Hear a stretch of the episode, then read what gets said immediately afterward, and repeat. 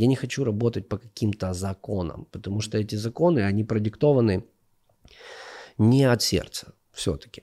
Я бросал микрофон, гитару, и я шел туда отбивать. Я их всех, когда стану на ноги, я всех убью, всех уничтожу, особенно моих братьев. Офигеть.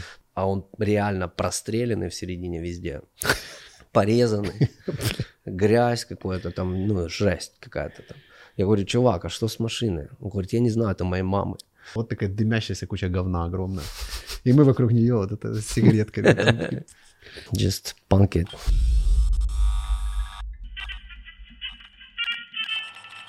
Так, ну что, привет, друзья. Рад вас видеть или слышать. Или вы меня рады видеть или слышать, в зависимости от того, на какой вы платформе. Сегодня у нас в гостях Саша Чемеров. Человек, которого я ждал очень долго. Использовал все рычаги давления, все возможные способы связаться, включая посылы во вселенную просто рандомные. Наконец-то он здесь.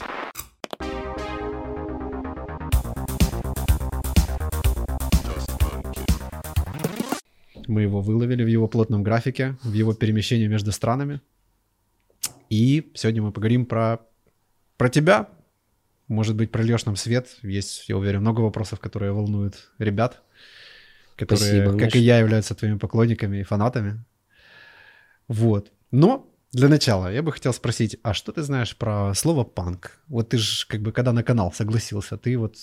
Просто потому, что общие друзья маякнули, или вот ты что-то посмотрел? И... Ну, действительно, маякнули мне все, кто мог, но панк для меня очень близкое слово, потому что, что бы я ни делал, даже если это поп, то он все равно с привкусом панка у меня.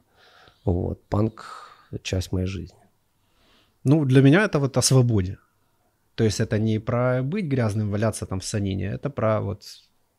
Это про рамки, которые намного шире. Вот видишь, как классно. Вот и суть канала людям рассказали. А то все типа: панки, чего ты? Панк, ты панк? Я, типа, ну, наверное, возможно. Я точно не классический директор СТО. Вот это знаешь, я помню, в детстве тоже панк. Вот панк стал интересен, и были панки там в городе местные.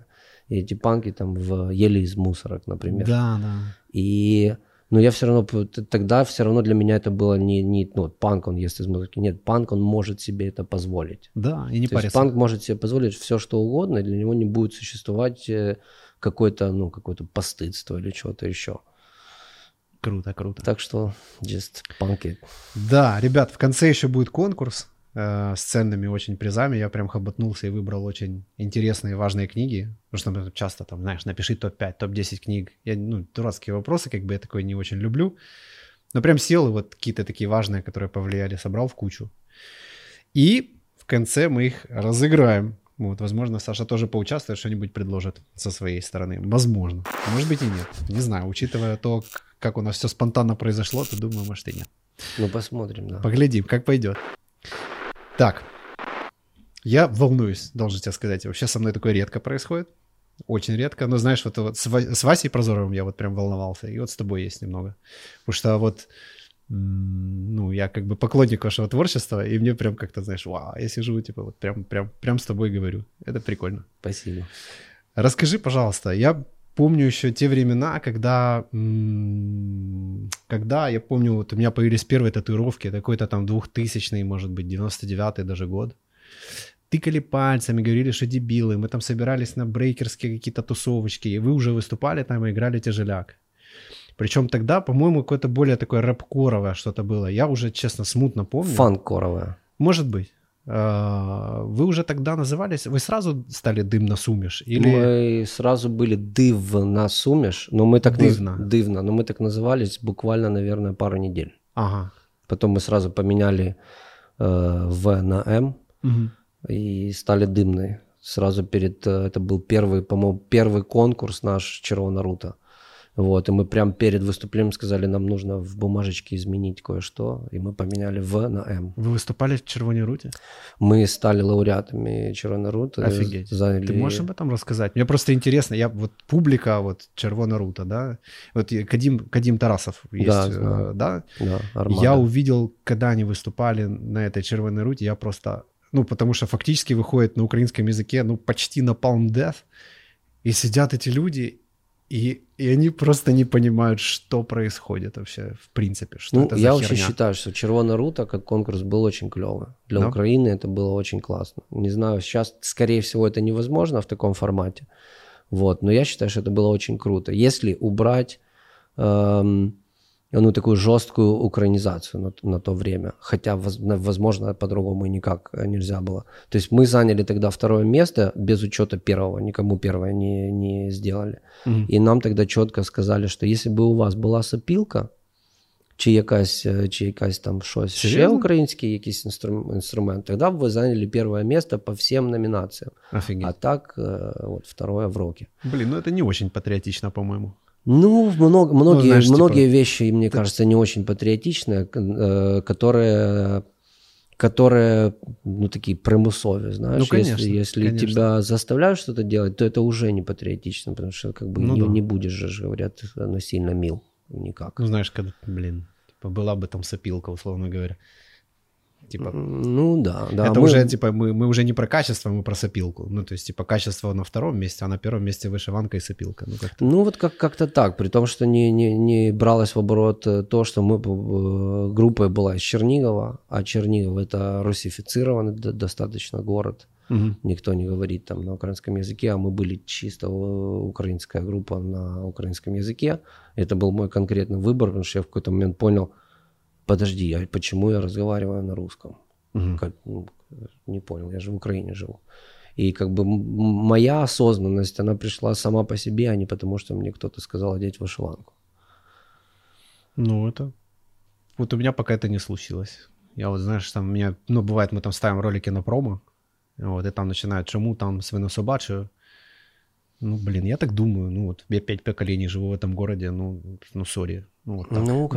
Как-то так. Куда важнее, что я говорю, по-моему, а не на каком языке. Да, я говорю на том языке, на котором со мной говорит мой собеседник обычно. Вот, то есть мне не принципиально, это будет русский, украинский, английский. Я тебя, когда ты набрал, я говорю «привет», и ты так, и такой начинаешь говорить по-украински, а потом я говорю по-русски, и ты тоже прикольно, я теперь понял, почему. У меня какой-то, скорее, такой принцип, как-то так мне... кажется. Расскажи чуть больше про это время. То есть, как вы себя чувствовали? Я думаю, на сцене немного таких команд было, уж тем более на фестивале. Мы были, конечно, уникальными ребятами с самого начала, непонятными для Украины, в принципе, для украинской аудитории. Потому что долгое время мы это делали, а люди не понимали, что мы делаем. С кем вас сравнивали? Лимп Бизкит? Нет. Я помню первые концерты в Киевской Руси. Нас сравнивали со жгучей смесью Primus группа, я даже не помню. Red Hot Chili Peppers, Korn и все вместе. Я, кстати, первый раз видел в Киевской Руси вас. Там какие-то рэп-брейк вечеринка была. Да. Это были, кстати, вечеринки, тоже интересная штука. Мы приехали с Червоной Руты. И у нас был один день в Киеве, и мы договорились, что мы выступим в Барвах как раз в этот день. Mm-hmm. По-моему, Барв уже нет, этого клуба. Есть, он существует. В клубе Барва мы играли, и мы вечером играем, и все уже, мы закончили, собрались, уходим, и нас догоняют 2 парня, которые, это Вова Воротнюк, один из них, mm-hmm. Если знаешь, украинский художник. Да. И был такой архитектор Мендисабаль, Веталь, который живет сейчас в Сан-Франциско. Они нас догоняют и говорят, вы кто? Вы шо? Шо такое? Что происходит? Что такое вообще? Мы Дымна Сумiш с Чернигова едем, с Червоной Руты. Они говорят, давайте обменяться контактами и делать вместе что-то. И тогда у нас пошла эта серия вечеринок вместе с ребятами. Они назывались Нензакру, Писачья кровь. Точно. И они делали эти вечеринки. Это была и Киевская Русь, это был шелтер в Пассаже, это были еще там какие-то заведения. И это прям несколько лет мы вместе сотрудничали и делали вечеринки. На что вы жили тогда? То есть это реально, это приносило какие-то деньги? Нет, денег не приносило, ничего. Мы сами за все платили. Кто где работал. И как-то мы так и жили. То есть за все платили. Ехать на Червону Руту за свой счет. То есть тогда помогла нам городская администрация черниговская. куда пошел мой отец, и там что-то договорился, нам дали какие-то деньги, чтобы мы смогли съездить. То есть папа тебя поддерживал вот в этой движухе всей? Конечно, папа меня всегда поддерживал, может быть, ну, как бы не деньгами, но всегда участием и готовностью как бы поддержать, что давай, сынок, делай, как бы все нормально. Круто. В то время как мама... Просто, мне кажется, такие движения должны были бы критиковаться. Вот, потому что мои широкие штаны и т.д. это все было не очень... Ой, слушай, я в детстве выглядел как новогодняя елка. И я очень благодарен, в принципе, родителям, что они меня по этому поводу не душили вообще никак. Вот, потому что, скорее всего, если бы мне запрещали, то, скорее всего, я бы делал какие-то еще более... Ну, адские штуки, да. Адские штуки. Это так мне как бы все время понимали, поддерживали. Я там как-то пришел к отцу и говорю, дай мне денег, вот в 6-7 классе, дай мне денег, мне книжку надо купить. Он говорит, какую книжку? Я говорю, практика шаманизма. Угу. Он говорит, ты что, дурак или что, зачем тебе это нужно? Я говорю, ну, мне вот интересно, хочу практиковать. Он говорит, ну, на. Круто. Слушай, кстати, вот про тягу к этим духовным, околодуховным делам, это у тебя всегда было? Всегда было. С самого детства меня интересовала мистика, эзотерика, духовность потусторонняя и все. Потому что я в школе тоже Лао-цзы читал, а там какие-то вот эти вещи, которые надо, вообще по сей день, собственно говоря, там классику какой-то литературы до сих пор так и не читал. Ну вот меня всегда тянуло, я всегда искал какие-то ответы на глубинные вопросы. Я очень часто, очень рано начал задумываться, в принципе, о смысле жизни и зачем вообще это происходит. И я в детстве перебирал, я доходил до какой-то точки, так, а ради чего я живу, ради этого? Нет. Mm-hmm. Наверное, нет. Потом там туда, нет. И как бы, и я помню даже переломный момент в сторону нематериального, потому что я уже дошел, в конце концов, да, ну, значит, ты живешь ради там жены и детей, потом думаю, да, наверное, нет. И как бы и я пошел как бы в духовные сферы, изучать духовные сферы. Я чуть не стал монахом один раз. И меня как бы мой наставник сказал, ты больной на голову или что? Говорит? Типа порешай тут вопросы, а потом уже будешь... У тебя другое служение совсем. Да? Тебе не нужно быть монахом, ты там сгоришь. Вот. Ты занимайся тем, что ты делаешь, по сути. И я его услышал очень четко. Класс. Это очень крутая история. Окей. Что ты мне прям аж мурахами так меня обдало. Ну, я просто... Мне это очень близко все.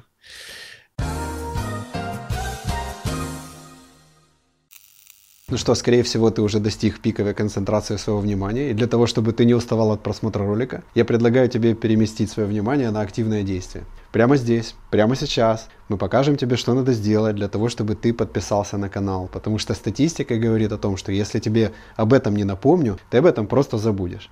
А на самом деле здесь, на этом канале, помимо того видоса, что ты прямо сейчас смотришь, есть еще целая толпа разных гостей, разных тем. И для того, чтобы быть в курсе еще и первым, нажми на колоколец. Все, теперь погнали дальше.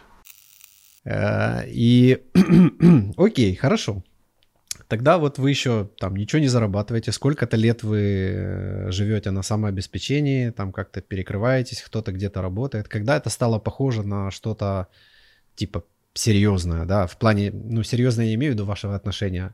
В плане бизнеса? Да. Никогда. Да. Или вообще не... Никогда. Ага. Никогда так не было. Нам очень помог Женя Ступко.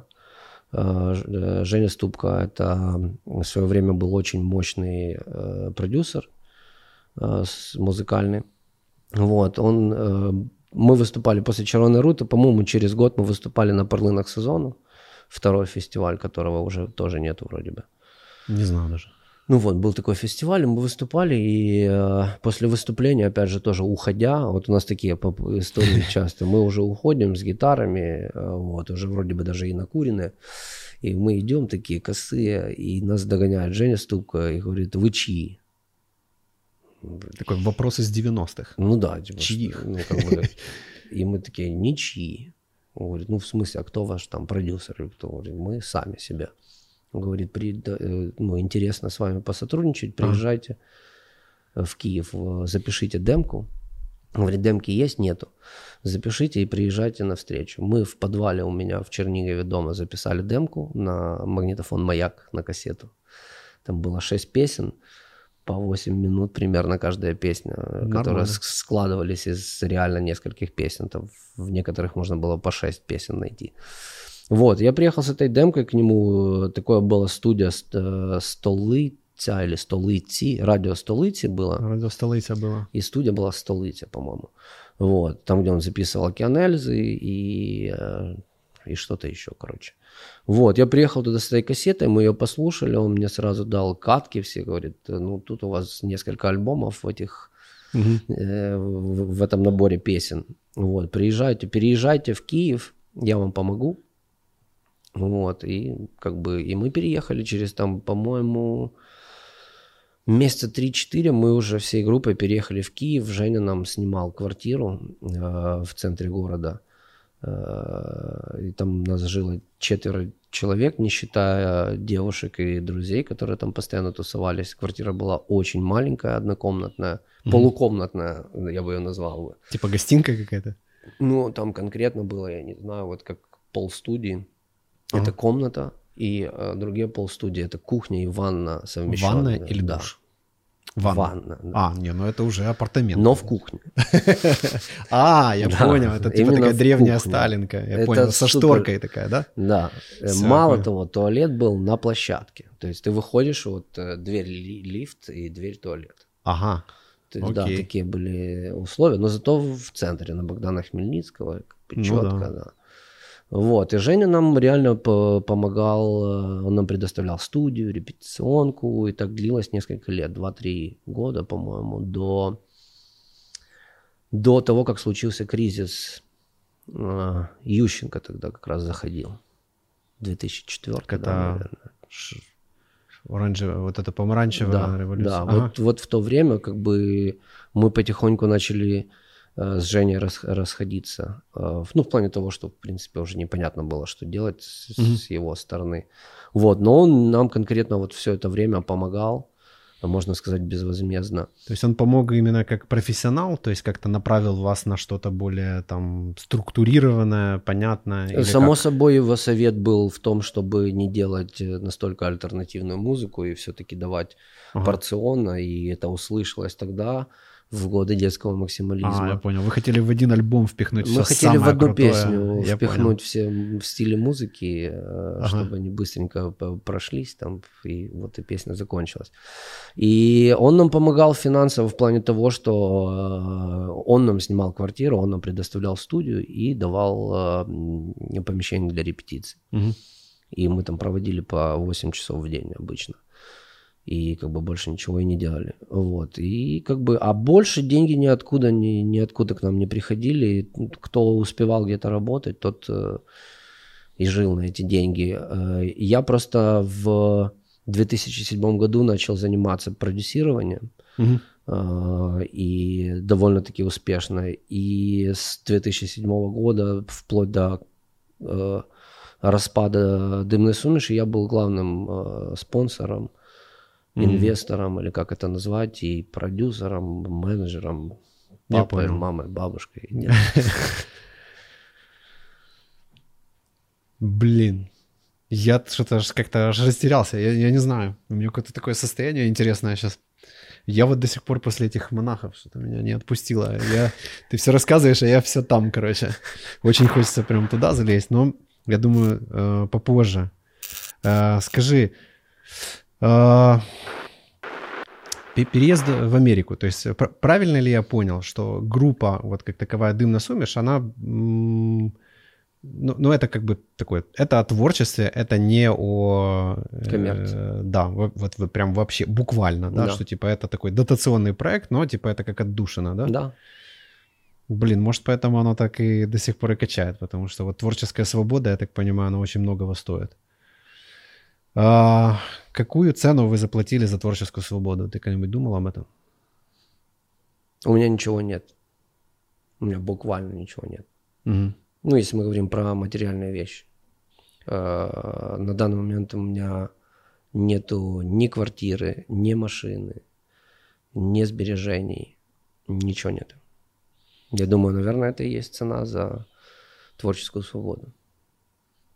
Да. А куда ты сейчас эту творческую свободу планируешь девать? То есть в Gitas тебе Хватает для этого места? Гитас, само собой, происходит. Плюс я сейчас делаю сольный проект, который называется «Саша Чемеров». Просто. Да-да-да. Да, и вот там я тоже буду делать творческую свободу, продолжать, но в другой стилистике. Это будет поп-музыка интеллигентная. Ага. Соул, R&B, да, ты по этой причине зачастил как-то в наших краях? Да, я долго думал об этом, и так совпало с карантином и со всеми обстоятельствами, что я решил, что я сделаю это здесь, сейчас, в это время. Скажи, а в Америку ты поехал, это курсы повышения квалификации, либо какая-то другая история? То есть ты уже как продюсер туда ехал реализовываться, или... Да, конечно, я ехал туда реализовываться, но так как у меня идея изначально, в принципе, с начала творческого пути не нагинаться низко и не принимать ничего сзади. Вот, и поэтому очень сложно, особенно в Америке, быть независимым и не обязанным, знаешь. Поэтому, конечно, я туда поехал в розовых очках, что я...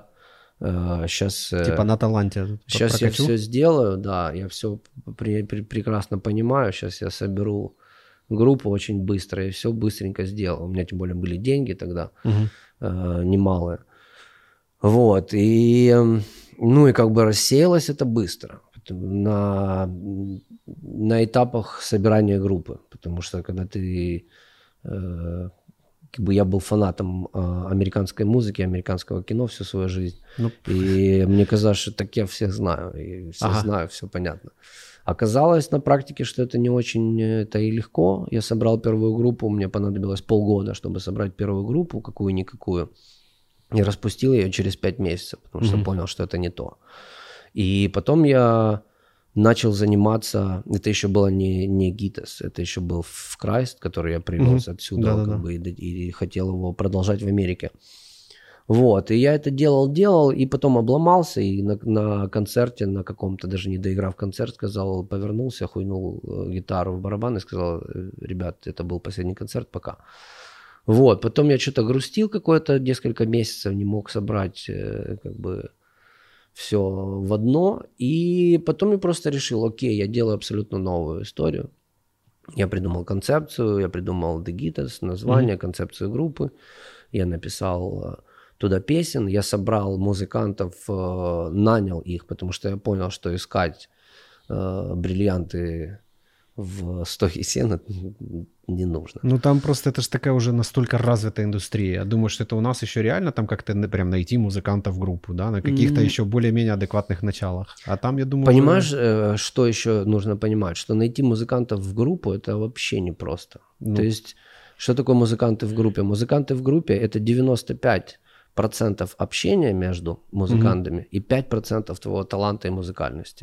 Если вы не можете общаться, то не будет никакой группы, даже если вы супер музыканты вообще, там максимально.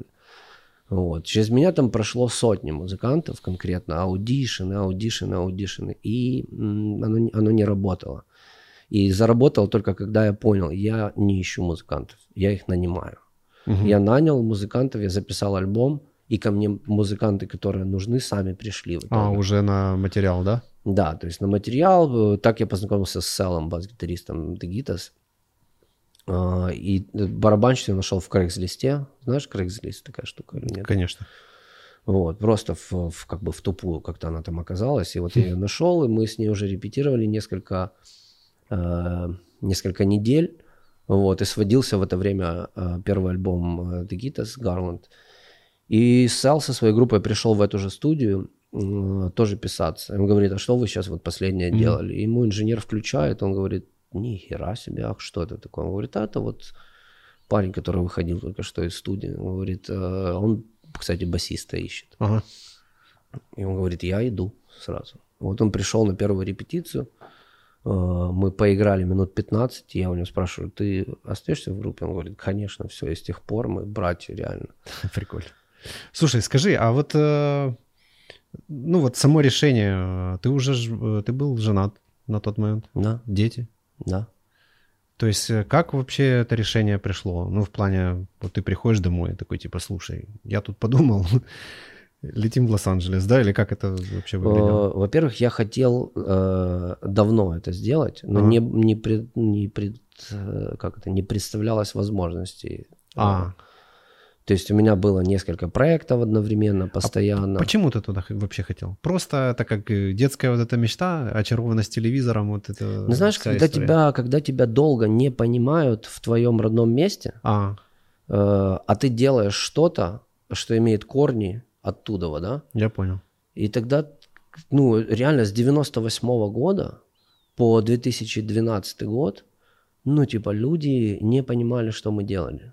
Не понимали, что я делал. Не понимали, то есть кому-то казалось, что это выскочка, да, кому-то казалось, что ты там, ну, типа, много на себя берешь, или там еще что-то. А почему ты думаешь, не понимали? Ты о ком сейчас? О слушателе, либо о индустрии, либо... О слушателе, как и о, в принципе, ну, нам, там, государство Украина, оно не должно вроде помогать, да, но как-то поддерживать вроде бы. Есть же, да, какие-то национальные проекты, Министерство культуры и все такое. Они есть номинально, как бы, ну... Но, тем не менее, какие-то там, да, дотации выпускаются куда-то, кому-то даются. Я не просил, никогда не хотел денег, я просто про то, что хотя бы какое-то признание того, что люди годами делают какое-то качество, да, и качество... доказуемым годами, ну, как бы доказало, что это, ну, такое, конечно, и как это. Вот. Но на тот момент вообще никто не ставил нас в... Ну, нас выгоняли с фестивалей, там, да, потому что мы всегда были за качество и за честность. Да. То есть если набухались став фестиваля и перепутали входы, мы там играть не будем, потому что невозможно. Угу. Вот. И там мы играли одну песню, это, я не помню, что это был за фестиваль. Мы сыграли одну песню, мы поняли, что мы не можем играть. Мы ушли со сцены. Там человек 10 тысяч, да, было, и они все как бы в шоке. Организаторы в шоке, но мы ничего сделать не можем.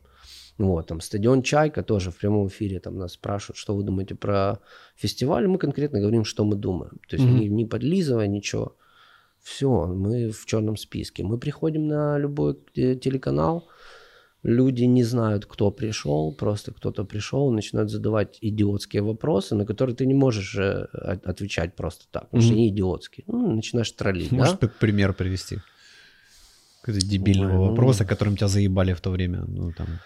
Я так четко не скажу, но это набор вот этих стандартных вопросов. Типа, что вас вдохновляет, там вот это вот, как, там, а почему вы так назвались? Татуировки ваши, это потому что вы поклонник дьявола? Типа, ну, вот там эти... вот это вот все, знаешь, сидит напротив тебя белявка, якая с губами, которая не в курсе дела. Вот. Ей дали бумажку, подсунули, и она, ну, там с тобой говорит. Ты начинаешь троллить. Вот нас там со всех эфиров поснимали, ни одного эфира мы не дождались до конца. Все, и у нас репутация, ну, как бы изгоя. И мы такими изгоями были. И у нас был круг поклонников своих, конечно же, но этот круг, он был альтернативный. Ну, однозначно. Да.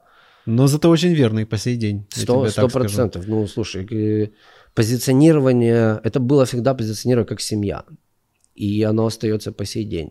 То есть, если были проблемы на концерте какие-то, если людей там бил охранник, да, например, за слэм, я бросал микрофон, гитару, и я шел туда отбивать.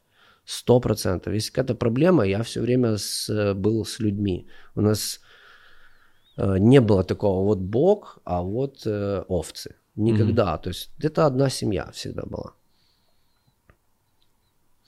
Вот. И на самом деле люди поняли, в принципе, что делала Дымна Сумiш буквально лет 5 назад.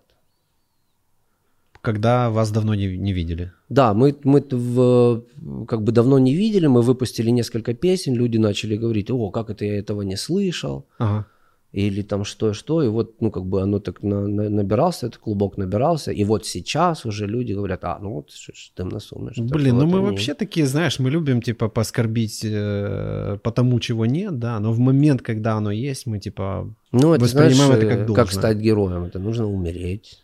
Ну да. Обязательно. Да, трагически. Драму еще, сделать. Да, сделать драму, чтобы все сказали, ой, блядь. Такой один был. Как ты, кстати, избежал вот этой рок-н-ролльной... Умиральни вот этой, да. Я думал, что я умирал несколько раз. Однокомнатная квартира, движ. Сколько вам лет было? По сколько вам лет было? Ой, ну молодые, 20, там, 1, 2, 3. Блядь, это просто жесть. Ну, это просто хардкор. То есть мне повезло, я выжил, потому что я с родителями жил. Если бы я где-то был в какой-то общаге или где-то просто жопа, ну, меня бы тут не было. Ну, опять же, я думаю, что в моем случае это благодарность родителям, что они мне не прессовали. Mm. Потому что я начал знакомиться с наркотиками как бы очень рано. Mm-hmm. В классе 7, наверное. Ну. Я попробовал там какие-то колеса, потом там травка и все такое. И я помню, когда-то в какой-то день родители узнали, что я курю травку. Mm-hmm. Вот. И, по-моему, класс 9. Я утром встаю, выхожу на кухню и смотрю, мама уже, короче, настроена как-то не так, думаю, что такое. Вибрации не те. Да, и она так просто в какой-то момент поворачивается и говорит, ты что, меня в гроб хочешь загнать? Я говорю, нет, таких планов не было. Она говорит, ты что, куришь травку? Я говорю, да. Ну, папа вечером придет, поговоришь. Думаю, ну, самое жуткое, что можно услышать от родителей. Окей, типа. От мамы. Да. Я вот папе скажу. Жду вечера, приходит папа, говорит, ты что, травку куришь? Я говорю, да, травку курю. Говорит, так, может, ты что-то еще там употребляешь? Я говорю, ну, иногда еще там пробую. Ну, и думаю, ну, все, сейчас пиздец будет. Он говорит, ты контролируешь ситуацию? Я говорю, да, контролирую. Он говорит, ну, хорошо, пока ты контролируешь ситуацию, все нормально. Перестанешь контролировать, я тебе голову нахер откручу. Слушай, круто вообще. Класс. И этот уровень доверия, он, мне кажется, тебе дает стержень. Ты понимаешь, так, вот туда ниже уже идти не надо. Да. Туда не надо, потому что ты сам понимаешь, все понимают, что не надо. Обычно мы делаем глупые вещи и зависаем на каких-то штуках из-за детских травм, скорее всего, из-за запретов, из-за давления родителей, из-за наказаний и всего остального. Просто вспомню, меня когда-то поймали, что я курю там за гаражами. Это какой-то тоже там 7-й, 6-й класс, ну какой-то там 12 лет, наверное. Вот. И ну, я так типа, ну блин, да, наверное, будут проблемы. У меня папа еще там боксер. Будет жестко. Вот, я сейчас папе скажу, там с ним поговорите. Я такой, вообще, ну такой, знаешь, там вот это дрожащими коленками зашел домой. Вот, и он такой, типа, что, там куришь? Я такой, да. Такой, что вы там курили? Я говорю, сигареты. Он такой, какие? Я такой, достаю там 100-миллиметровые такие, типа, какие-то American Lights, ну, как-то параша. Вот, он такой, пачку Кэмела, такой, так, иди.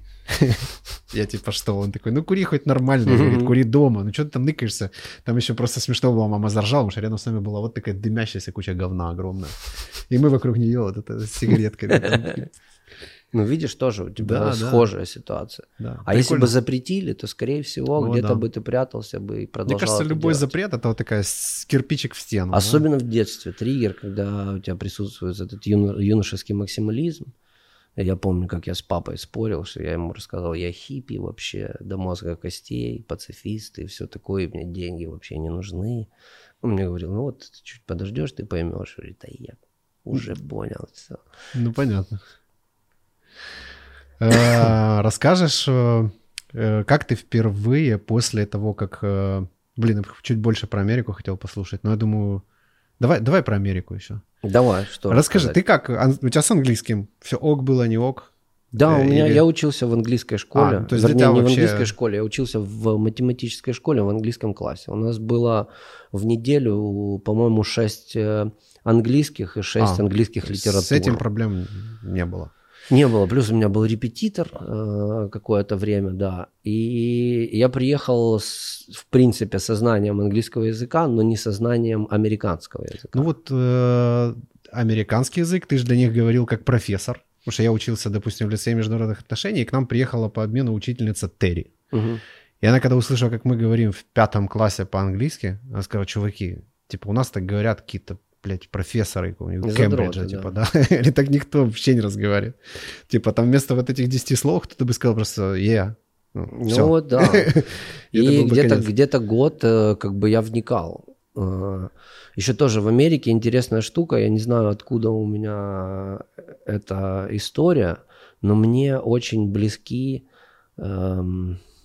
юродивые, что ли, или как назвать людей. То есть бомжи, фрики отбросы общества. Ну, там они себя посвободнее чувствуют. Да, и мне как-то всегда было интересно узнать эту историю изнутри. Поэтому, приехав в Америку, я очень плотно общался в коммунах бездомных, бродячих театров, цирков и, в принципе, всяких различных фриков и вот таких людей. И вот так я выучил язык. И, в принципе, если ты хочешь узнать город, то узнавать его нужно с самых низов. Угу. Потому что даже американцы, даже лос-анджелинцы, скажем, знают намного меньше, чем я знаю о городе. Потому что куда бы я ни переезжал, в какой район, я всегда шел в самый низ и проводил там такое достаточное время. То есть я знаю всех отбросов общества, по сути, в Лос-Анджелесе. Хотя они меняются очень часто, но как бы... Текучка. Текучка там присутствует. Всяких бандитов, торговцев оружием, наркотиками и все такое. Откуда у тебя эта история? Не думал, почему так? Я не знаю, честно сказать. Не знаю. А как это вообще выглядит? Ну, вот условно там, я не знаю, ты видишь какого-то там латиноса, да, в татуировках, там вот это, на лице у него там, и ты подходишь такой, типа, эй, ну, или как примерно, вообще? Да, примерно так. Ну, вот пару историй. Например, мы, когда приехали, мы жили на Венес-Бич, такое место. И на Венесе там куча бездомных в палатках живут.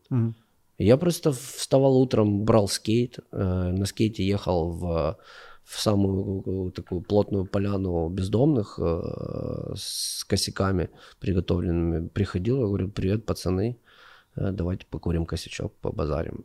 И все, и мы садились там, курили, я ел с ними, и мы разговаривали там днями. Какую самую необычную историю ты слышал, такую запоминающуюся? Слушай, там необычных историй очень много, очень много. Ну, такую, чтобы капец. Ты прям... Ну, вот, которая вот одна всплыла, которая... Прям всплыла вот такая, подбегает ко мне голый абсолютно чувак, у него вместо трусов булавками картонки просто, знаешь, так сделаны. И он без зубов, там весь грязный такой, он подбегает и начинает мне быстро на картонке делать... Короче, что-то там прогнозировать мне. Сразу он пишет, у тебя вот, а там, кстати, ты же там такого числа родился, что там угадывает. Там. Я такой, нихера себе, прикол. И он рассказывает, он, оказывается, третий брат в семье, 3 брата у них, и 2 этих брата, один продюсер в Голливуде, а другой режиссер в Голливуде, довольно-таки известные. Так. Я сейчас не помню, к сожалению, как там их звали. 2 умных, 1 веселый? Или какой там сценарий? И это 3-й брат в этих картонных трусах. Его вылавливают время от времени, отмывают, лечат и оставляют дома. А он убегает, он говорит... А что, он торчит или что с ним? Или он сумасшедший, не в себе? Он не в себе, и он говорит, я ненавижу весь этот голливудский расклад. Я их всех, когда стану на ноги, я всех убью, всех уничтожу, особенно моих братьев. Офигеть. То есть вот там такие персонажи. Или там была такая девушка, видно, наверное, актрисой приехала туда быть, но что-то пошло не так. То есть она очень красивая, это но она грязная. До первой отсидки, да?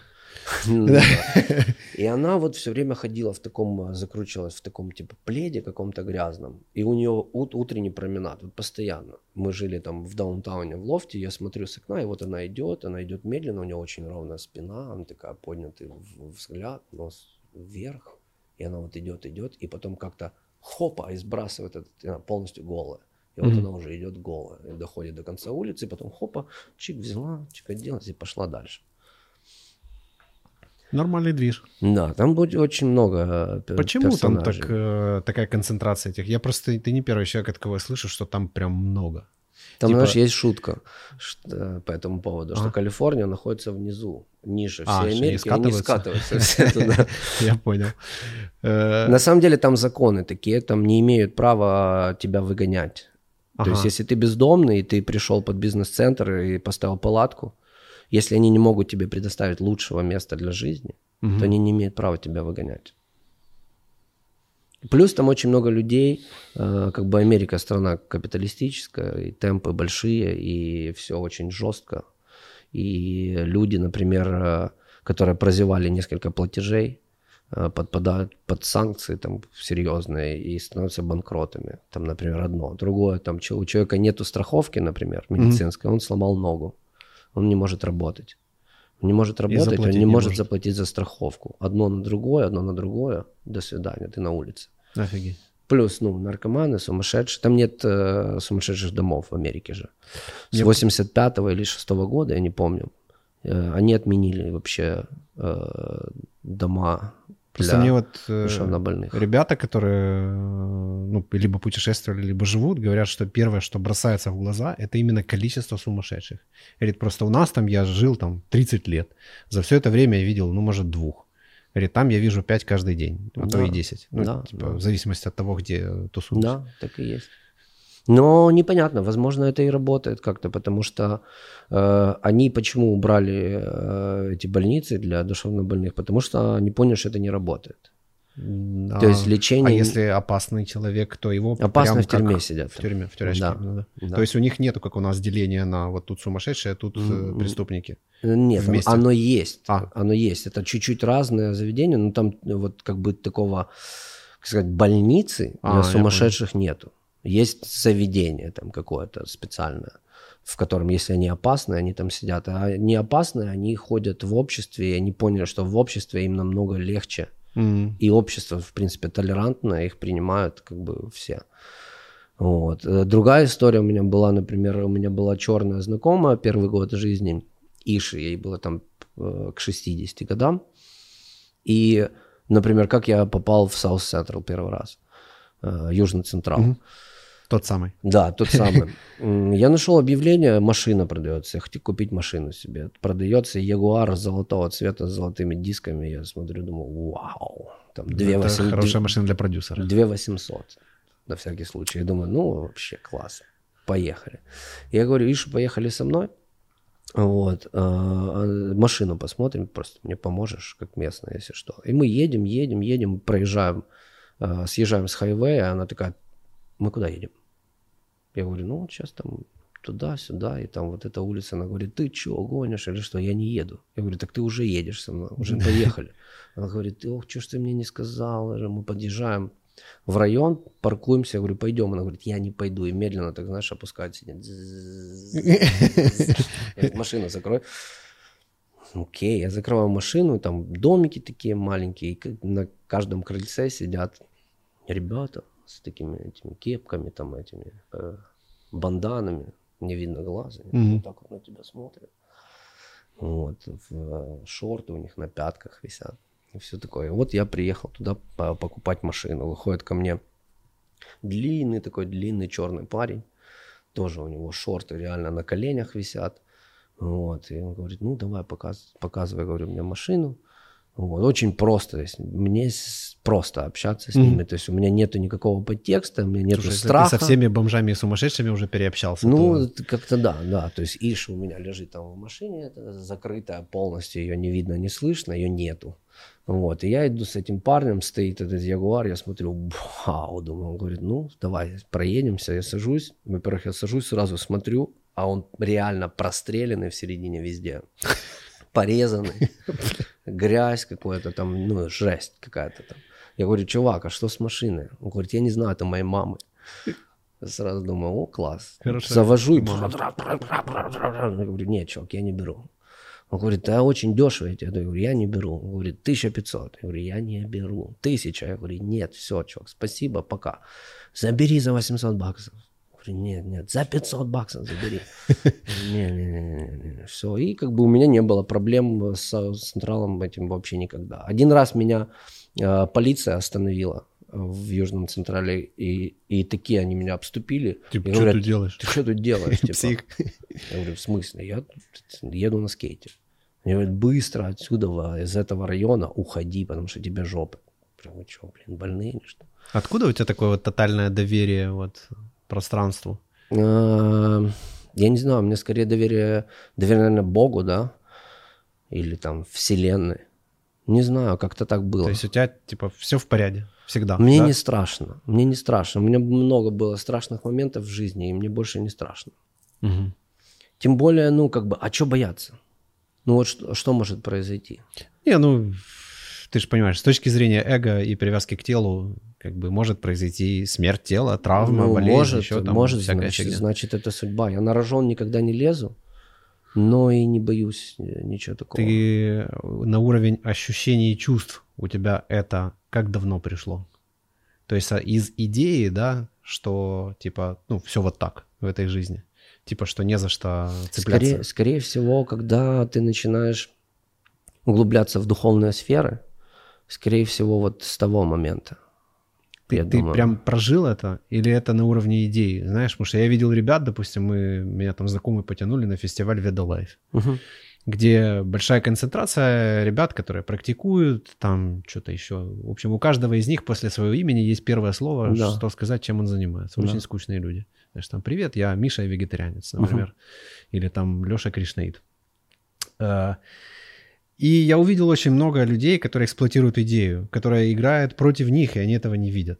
То есть они еле живые, они какие-то все серые такие, непонятно мальчик-девочка, ну реально они какие-то все. И я увидел очень мало людей, у которых, знаешь, такой ясный взгляд, ну в плане того, что он совершенно четко понимает, где он, что ну, происходит, что он делает, зачем, да, то есть он не подвластен какой-то идее, и это прикольные люди, они никогда не будут говорить там про сансару, еще про что-то, они просто там посмеяться, потрындеть, знаешь, вот, то есть у тебя был этап, когда это было идеей, а потом, когда это перешло вот в ощущение? Или всегда было это ощущение? Мне кажется, что было всегда, но, скорее всего, я ошибаюсь. Все-таки были какие-то моменты переходные. Еще, я думаю, психоделические наркотики повлияли на это. Потому что, мне кажется, это очень важно, и не обязательно наркотики принимать для этого. Мне очень кажется важным идея умереть при жизни. Умереть, но остаться живым, по сути, да? То есть, когда ты умираешь, у тебя пропадает любой страх. Можешь рассказать о том, как это с тобой произошло? Со мной это происходило много раз, мне кажется. То есть, я очень много раз умирал, переосмысливал свое бытие. Это все в каких-то каликах или типа, ну, или там каких-то препаратах, или было и на сухую? И на сухую, и в препаратах. Просто я практиковал довольно долго какие-то практики, несколько практик, тоже шаманизм, ведическая культура. Я к кришнаитам очень ходил долго, часто, мне это было интересно. И как бы понимание, духовное знание плюс переживание деформации твоего сознания и даже физического тела, оно дает тебе, мне кажется, вот это понимание и вот это вот бесстрашие, наверное. Но, скорее всего, я думаю, что что-то было заложено, наверное, с рождения. Вот, скорее всего, так. То есть у меня есть там особая предрасположенность там, к каким-то знаниям, например, или к чему-то еще. Вот поэтому оно все вкупе сработало каким-то таким образом. Скорее всего, это так, мне кажется. То есть я чувствую миссию какую-то, да, я чувствую, что если я вот это не изучу этот предмет, или я не попаду в эту там ситуацию, не проживу это, то я не смогу это передать. А мне кажется, что у меня есть миссия передавать какое-то ощущение, переживание, знание, сознание. При том, что при этом я не считаю себя святым гуру или каким-то умнее, чем кто-то, абсолютно. Но есть что-то, есть какая-то маленькая такая колбочка, которую вот она есть только у меня. 100%. У каждого своя. Да, 100% у каждого своя. И, ну, только, мне кажется, не у всех есть миссия, и это нормально. То есть, опять же, как я почувствовал эту миссию, просто живя жизнь, я понимаю, из совокупности деталей, что я понимаю, что у меня есть задача, и мне эту задачу нужно делать. Если я задачу эту не буду делать, то я живу зря. Угу. Слушай, мощно. Знаешь, такой самый тупой комментарий. Мощно. Лайк. Классно, видишь, у вас Ганеш, например, сидит. Да, он так неспроста, он сделан с любовью, кстати, друзьями. Ну, это очень круто. И он у нас, мы ему такого неонового, психоделического чуть-чуть добавили. Вот, я думаю, мы какие-то подношения будем ему делать, чтобы ему было тут повеселее. Ну, круто, он такой безмолвный свидетель. Я думаю, он и направляет тоже чуть-чуть. Скажи, в Америке ты уже пообщался со всеми бомжами и сумасшедшими, наркоторговцами там и так далее. Какую разницу культур ты заметил? Что бы ты самое такое, что для тебя было самое заметное?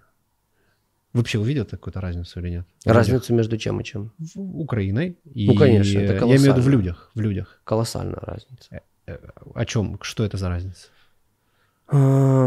Если брать как бы общую направленность среднего американца, то это абсолютно капиталистический строй. Вот такой вот. То есть люди работают на карьеру, на деньги. И у них мало времени, в принципе, на что-то еще. Но это не значит, что все, что говорил Задорнов, это правда. Да? Потому что Задорнов спекулировал абсолютно на всем. Вот. Американцы не тупые. Вот. Есть тупые, конечно. Но я не думаю, что... Ну, по соотношению там столько же тупых, злобных или каких-то еще людей по соотношению количества жителей. Просто там уже не стыдно. Да? Ну, это не то, что не стыдно. Там, во-первых, все свободно в плане того... Ну, свободно. Потому что американская свобода – это все-таки мнимая свобода. И сейчас мы в этом году увидели, что на самом деле это свобода, на самом деле не свобода вообще. То, что происходит... с подачи демократов в Америке в 2020 году ярко, я считаю, что это полный провал вообще. Полный провал американской свободы, да. Идея американской свободы, по сути. Вот. Но заложено, конечно же, принятие и толерантность. И толерантность скорее здоровая. Потому что европейская толерантность, она не очень здоровая, мне кажется. Она сквозь зубы. Да. Вот это из того, что я видел, путешествуя. И, в принципе, мне толерантность не особо близка. Стала, скорее даже, я скажу. Стала, да. Угу. Ну, потому что сейчас, ну ну, как бы, подбегает к тебе парень, да, или девушка, и говорит, я единорог, меня называть так. Пошел в задницу. Вот так я скажу. Я, ну, как бы, я тебе не доктор, никто, я просто человек на улице, я не буду тебя называть единорогом, если ты так себе придумал. Я вижу форму, я там слышу или не слышу, и все, ну, как бы, ну, для меня это дикие вещи. Я не понимаю вот этой истории, которая сейчас происходит, это, знаешь, типа, самоидентификация за счет кого-то. Да, как я могу защищать свою свободу посредством того, что я влияю на свободу другого человека, да, то есть, казалось бы, ну, я могу свободно изъясняться. Но нет. Получается, я уже должен подбирать слова. Вот, например, я тебя смотрю, как я пойму, какой ты там ориентации, еще что-то. Ну, нет уж там татуировки на лбу. Ну, мне кажется, вот гендерная спекуляция в данный момент это спекуляция. Да. Ну, как бы я никого не хочу обидеть. И мое отношение к секс-меньшинствам, если можно так говорить, потому что это уже тоже как бы не толерантно. Да. Вот. Для меня гей, ты лесбиянка или действительно носорог, или ты мне определившись, мне все равно, у меня нету проблем. Но когда ты мне пытаешься напарить, я этого не приму. Не приму никак. Потому что, что мне кажется, расшатывая гендерную политику сейчас, тот, кто это делает, он создает новый рынок просто, по сути. Да. Это просто как бы вот мы уже все сделали, все попробовали, нужно создать новую расу, и для новой расы полный спектр продукции новой. Ты знаешь, как забавно, типа, тут я говорю с человеком, независимо от того, женщина это или мужчина, говорю одинаково, но я должен проявлять толерантность посредством того, что говорить должен по-разному. Где здесь толерантность? Это какие-то двойные стандарты? Это двойные стандарты, абсолютно. Какие-то. Я считаю, что человек все равно, мужчина или женщина, в первую очередь это душа, да? Да. Душа с определенной маской, да, маска как в фотошопе, да, у тебя маска женщины, маска мужчины, как бы окей, а так ты душа, и почему я должен играть в твою игру, если ты не можешь определиться, не можешь понять суть себя, да, почему я должен играть в твою игру, да, ты играй сам в свою игру, мы просто тогда не, ну, как бы мы не соприкоснемся, и у меня было пару бесед с людьми, у которых родственники, да, оно, например, назовут себя оно. Я не против. Получалось как-то достучаться до сознания вот человека, да, чтобы он просто выскочил из вот этой вот какой-то мутной штуки, да? Не, я не знаю, это не моя задача. Я просто... У тебя был какой-то конфликт, например, на этой почве? У меня не могло быть конфликта на этой почве, потому что у меня нету проблемы. Я имею в виду у кого-то с тобой. У кого-то со мной? Да. Нет, не был, потому что, опять же, я не хочу никого обидеть, у меня нет такой задачи. Поэтому конфликтовать со мной нет смысла. Просто если начать бояться, то можно начать защищаться. А нет, у меня было, вот я же говорю, было пару бесед, и там человек, ну так, а вот так, ну вот так. Просто логическим путем я свою точку зрения как бы определяю. И человек сразу, у него нету претензий, потому что есть в этом все-таки смысл. Ты знаешь, когда человек подвластен идеологии, он слепой.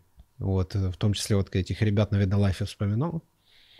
Вот, с ними очень трудно общаться, потому что они все тянут к идее.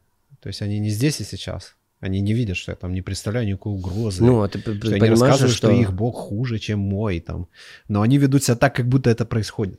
Ну, централизация, она, к сожалению, ведет именно к этому. То есть если есть централизованное управление и есть идея, и политика партии, то, к сожалению, оно так и будет.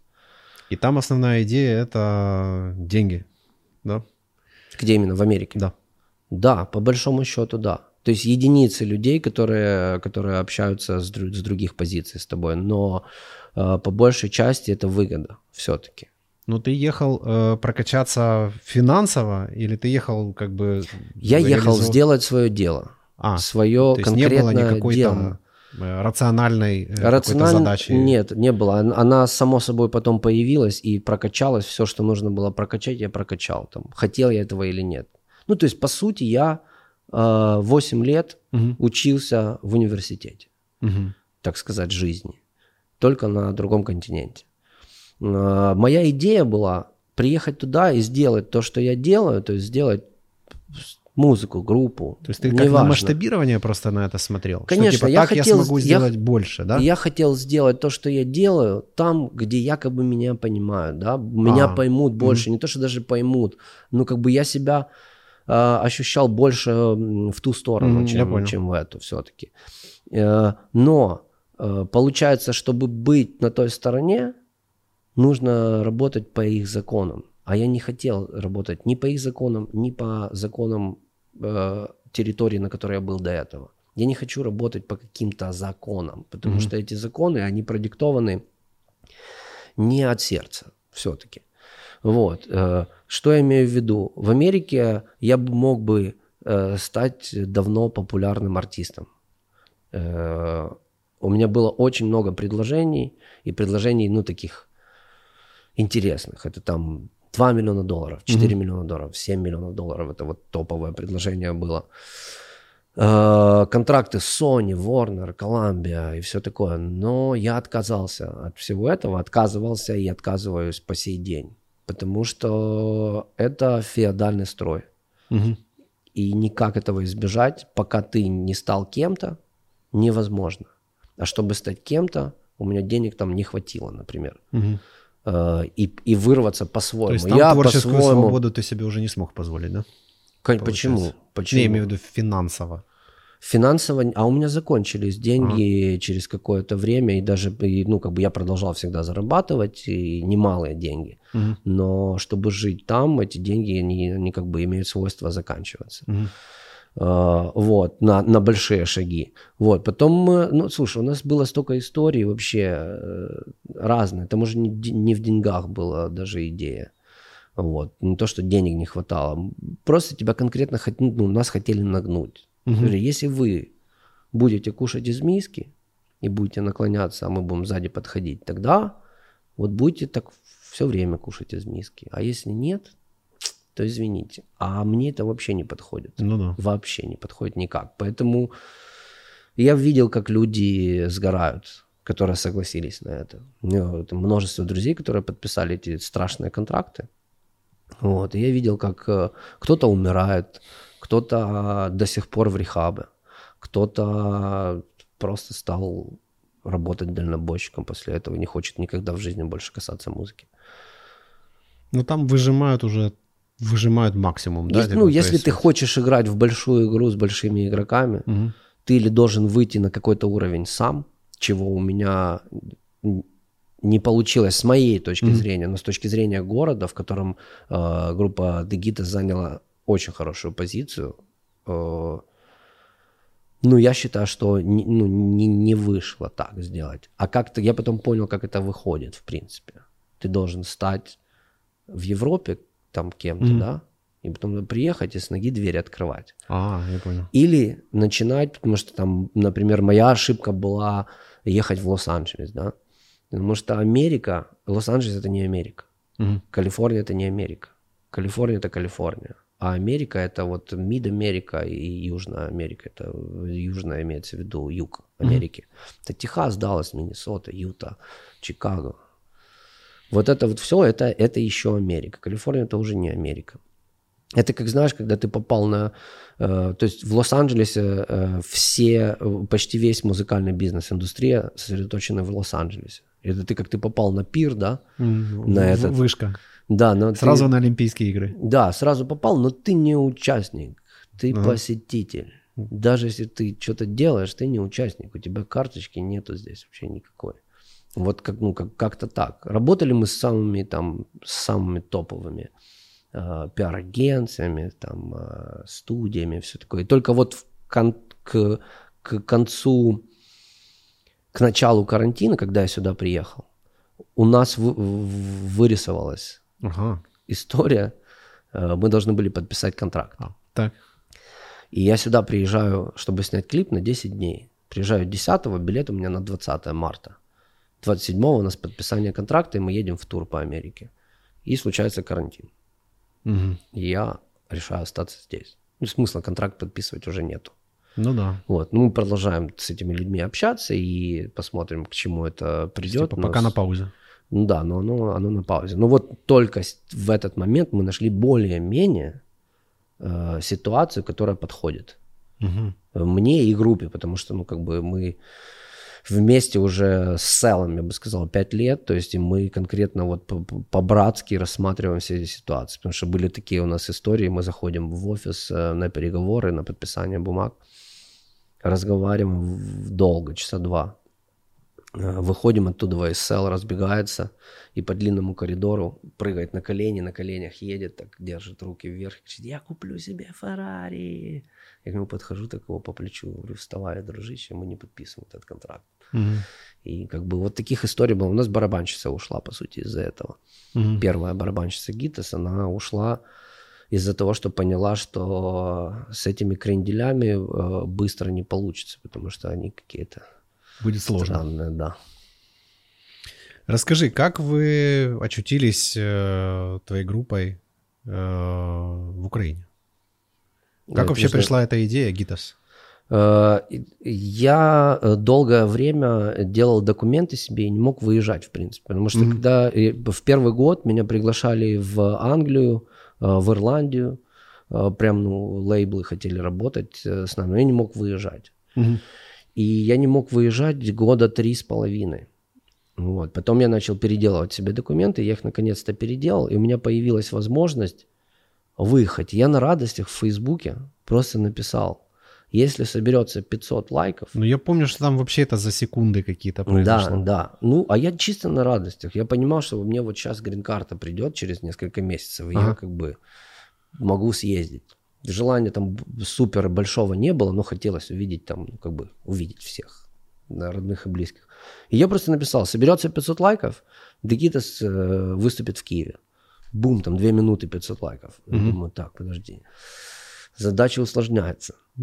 Я звоню ребятам из Дымны Сумiш, говорю: ребзя, выступим, если я сделаю. Ну, выступим. Я пишу: если мы наберем 3500 лайков, то и Дымна Сумiш выступит. И там, по-моему, за день или за 2 мы как бы набираем. Ну, я там про этот пост твой даже какие-то издания писали. Да, ну и в итоге, короче, вот я начал готовиться и организовал этот первый тур из Америки. Вот, и таким образом мы приехали. Идея была показать украинскому слушателю, чем я занимаюсь в Америке, что это за животное. При том, что это было очень сложно для нас время, как раз не было барабанщика, мы искали барабанщика и приехали в Украину без барабанщика. Вот, ну так мы очутились. Слушай, я совсем не спросил очень важную штуку. Ты когда принял решение о том, что ты едешь, как ребята из группы вообще, как это все произошло? Я закрыл группу раньше, до решения уехать. Как у вас отношения были? Отношения были нормальные. Абсолютно. Как-то... Слушай, есть... какая была история? Ребята были инертные, ведомые, так сказать. Кем, чем? Тем, что я решу. Тем, что я сделаю. То есть ответственность была на тебе? Да, ответственность была на мне. Мне нужна была помощь. Мне нужна была помощь, чтобы что-то сделать, чтобы шагнуть на шаг выше. А когда ты хочешь шагнуть, тебе должно быть хоть чуть-чуть легко, да? А мне было нелегко, потому что приходилось много чего тащить на себе. Конкретно на себе. Пушить, да. Да, и понимаю, что в принципе ничего, кроме ощущения свободы, ты за это не получишь. Вот, и в какой-то момент мне стало очень сложно это делать. И я прям просил даже, ребят, давайте, я даже не знал, что просить, по сути, но хотелось, давайте соберемся, как-то что-то сделаем, хотя бы то, что вы можете. Вот, и я уже много раз об этом говорил, и у кого-то там 9 мая, у кого-то гробки, у кого-то день рождения, там, знаешь, появлялось такое, и не клеилось. Не клеилось, и непонятно было, куда идти, в принципе, с Дымной Сумишью. Потому что уже на то время мне там было там, 28 или 29 лет. Это уже, ну, такой, как бы, возраст, ну, типа, надо понять. Ты же не будешь этим парламентером всю жизнь. Да. И не то, что там определиться как-то там, ну, и вот я пошел на завод там, или там сделал миллионный бизнес. Ну, просто хуярим, мы идем дальше или что? Надо что-то сделать такое, ну, конкретное, да, потому что уже дальше в таком режиме нету смысла. Вот. То есть, типа, как застоялись, да? Да, и тогда была вот эта вот вся политическая движуха, и конкретно весь шоу-бизнес перешел в политику. Он еще с оранжевой революции крен этот начался. И к 2012 году, в принципе, кроме корпоросов и вот этих вот предвыборных концертов, мало что было, несколько фестивалей. Вот. И чтобы что-то делать, надо было, ну, конкретно там придумывать. У нас никогда не было нормального, хорошего менеджмента в группе. Вот, ну, то есть, как я говорил, мы были не очень удобные ребята, но всегда можно было договориться, но никто что-то не договаривался, потому что там, ну, первое позыв, все, и как бы и все. Вот, и пришло решение заморозить группу. И мы выступили последний раз вот, в 2012 году Руйнате, что тоже было очень символично. Да. Вот, ну, и... тот фестиваль много кого сломал, я тебе так скажу. Ну, я не думаю, что нас он сломал. Ну, нет, в смысле, сломал с точки зрения смотрящего, да? Ага. А, я понял. Да. Вот, и мы вот последний раз выступили и сделал я объявление, почему и как и что. И где-то, по-моему, через 5 или 6 месяцев я уехал. А уехал я тоже почему? Просто так бы я, наверное, не поехал. На тот момент мой партнер и друг Юра Бардаш, он уехал в Америку. С женой рожать ребенка. Вот. И так как получилось, что мы на расстоянии, и нам было сложно работать по нашим проектам, он мне все время меня звал в Америку. Звал, а я все время думал, блин, так я же хотел. И группу уже закрыл. И, в принципе, меня ничего не держит. Ну все, поехали. Все, я поехал. Он через год уехал, а я остался. Круто. И как они отреагировали? Ты такой, эй, пацаны, а давайте-ка дадим. Вот. И они такие, да, окей, говно вопрос. Или... Да, давайте дадим. Типа... Но потом Сергей Мартынов, гитарист, начал гнить. Начал гнить и начал говорить, какого хера ты сюда везешь свою группу. Ну вот я как раз хотел спросить, был ли какой-то момент ревности такой? Да, или... да, это в принципе из-за чего все разломалось, именно из-за этого. Ревность, зависть и тому подобное, низкие чувства. Вот, и при том, что ребята... А зависть чему? Ну, типа, что ты с собой, какие-то миллионы там сундуки денег привез или что? Ну, слушай, зависть же может быть не только к материальным вещам. Типа, что ты не паришься. Ну, я типа, иду к своей мечте просто, и мне похер вообще, что происходит. Я иду к своей мечте или не мечте, неважно, но я делаю это. И делаю это каждый день, и у меня получается. Как бы там ни было, оно получается. Сережу я же хотел привезти в Америку. Я всех ребят хотел в Америку перевезти. Все началось с Олега, барабанщика. Его мы с Юрой еще привезли в первый год переезда. На месяц. Он приехал туда, И ни хрена вообще не понял, ничего не сделал. Я к нему просто каждый день заходил и говорю, пойдем делами заниматься. А он не мог делами заниматься. Так, не знаю. Ну, вот такой человек. Ну, типа акклиматизация там или... Ну, я к тому, что человек что-то аж транслирует, говорит, я там сегодня не могу, я там, не знаю, смотрю сериал. Или у меня болит ножка, или там, ну... Слушай, он себе заправил холодильник бухлом и травкой. Я понял. Вот. И переживал расставание с любовницей. Ясно. Ну, как образно говоря, какая-то вот эта вот... В общем, грустно. Неважно, грустно. Человеку. Грустный член, мы это называем. Вот. И как бы месяц он пробыл и уехал. Уехал. Потом я второй раз его хотел вытащить. Уже мы купили билеты ему. Он перестал просто брать трубку. И через... 2 дня после того, как самолет улетел, без него, он позвонил, говорит, ну, мне там надо еще месяцок, и тогда я буду готов. А там я ему уже нашел работу в офигенной студии. И, ну, короче, не получилось с Олегом. Ну, да. С Игорем тоже, с басистом, не получилось, потому что ему не дали визу. При этом я подключал людей серьезных, ну что-то не дали. Вот. А Сережа приехал с баулами, с чемоданами, с клавишами, с 2 гитарами, там, совсем. Приехал в Америку, посмотрел, как я живу, и через 3 дня мне сказал, чувак, что происходит? Говорит, я так не хочу.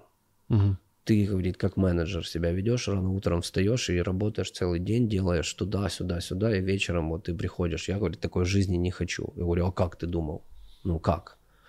Ну, если ты хочешь... перейти на какой-то уровень, то это примерно такая жизнь. Треба пиздяшить. Да. Вот, он говорит, а не, у меня там дом есть в Украине, друзья, работать мне сильно не надо, типа мне там капает. Мне ок, да? Я захотел, в лес пошел, захотел, не пошел. Это классно, конечно. Но, типа, смотря чего ты хочешь. Вот. И как бы он говорит, я купил билеты, я уезжаю обратно. Окей. Блин, ну хоть честно. Ну, вот это да. Ну, вот это, типа, кстати, вот это было классно, потому обидно. Что если бы он сказал, что, типа, ну, я останусь, а потом бы, ну, как бы, я бы горел себе голову по этому поводу, потому что, ну, как бы, все равно я бы за это отвечал. Вот, как бы, вот так вот. Ну, в общем, в 17-м году, да? Это ты прилетал в 17-м. Да, в 17-м году. Вы выступаете. Я уверен, качнуло. Да, ну, качнуло. Потому что, блин, отдача была просто... Качнуло хорошо, пиздец. Но тоже это было очень сложно все. Документы мне не пришли, к сожалению, вовремя. То есть я рассчитывал числа какие-то, а мне документы не пришли. Мне пришлось провести очень долгое время в иммиграционной службе. 3 дня с 8 до 5 вечера мы всей семьей. И даже ребенка день рождения прошло как бы в стенах иммиграционной службы. Мы просидели, и за деньги меня выпустили по advance пароль, это называется, а мою семью не выпустили. Сказали, а вам хера ли ехать? У него там концерты, а вы-то что? И, ну, как бы семью не выпустили, меня выпустили. Офигеть. Я приехал в Украину за 8 дней до концертов первых. Мы не играли... Много лет. Почти 6 лет. Вместе. У нас в The Gitas нет барабанщика. И мы приезжаем, у нас первая репетиция, заходим, Сережа гнилой уже, не здоровается ни с кем из моей команды. Блин. Стоит, короче, молчит. Вот. Ребята как бы рады, но Олег, которого я попросил поиграть на барабанах в The Gitas, ничего не послушал. Говорит, мне не было времени. Сейчас разберемся, да? Да, сейчас все сделаем. Он начинает играть, и ни хера он не играет вообще. И я понимаю, 8 дней до концерта, 7 уже. Ну, то есть это был шок. И у Села шок, которому я говорю, да это же сумасшедший музыкант. Сейчас придем, он там раз послушает, он вжарит, и Сел стоит, и типа... Вот, из этих 8 дней мы приходим все-таки в форму все. Я срываю себе голос, как обычно это происходит. Если я сильно напрягаюсь, то я срываю обычно до происшествия голос. Кстати, последние концерты, которые были, та же самая история произошла. За несколько дней меня там закапывают, закалывают чем-то, и мы как бы рубим эти 2 концерта, и как бы все хорошо. Там кто-то гниет, кто-то веселится, как бы кто-то работает. Я понял. И потом ты вот это уже пишешь пост, что типа, чуваки, все, до свидос. Нет, все на самом деле... Что потом? Как? То есть что произошло? Первые концерты должны были быть без Сережи, в принципе. Потому что он сказал, я вообще играть не буду, раз такие расклады, идите все нахер. Угу. Окей. Я его там пару раз поупрашивал. Нет, так нет. Мы начали искать гитариста на замену. И даже ребята сделали, по-моему, 1 или 2 репетиции уже с гитаристом. Но потом Сережа позвонил, сказал, да нет, все, я буду играть. Там, что-то прости, я там погорячился.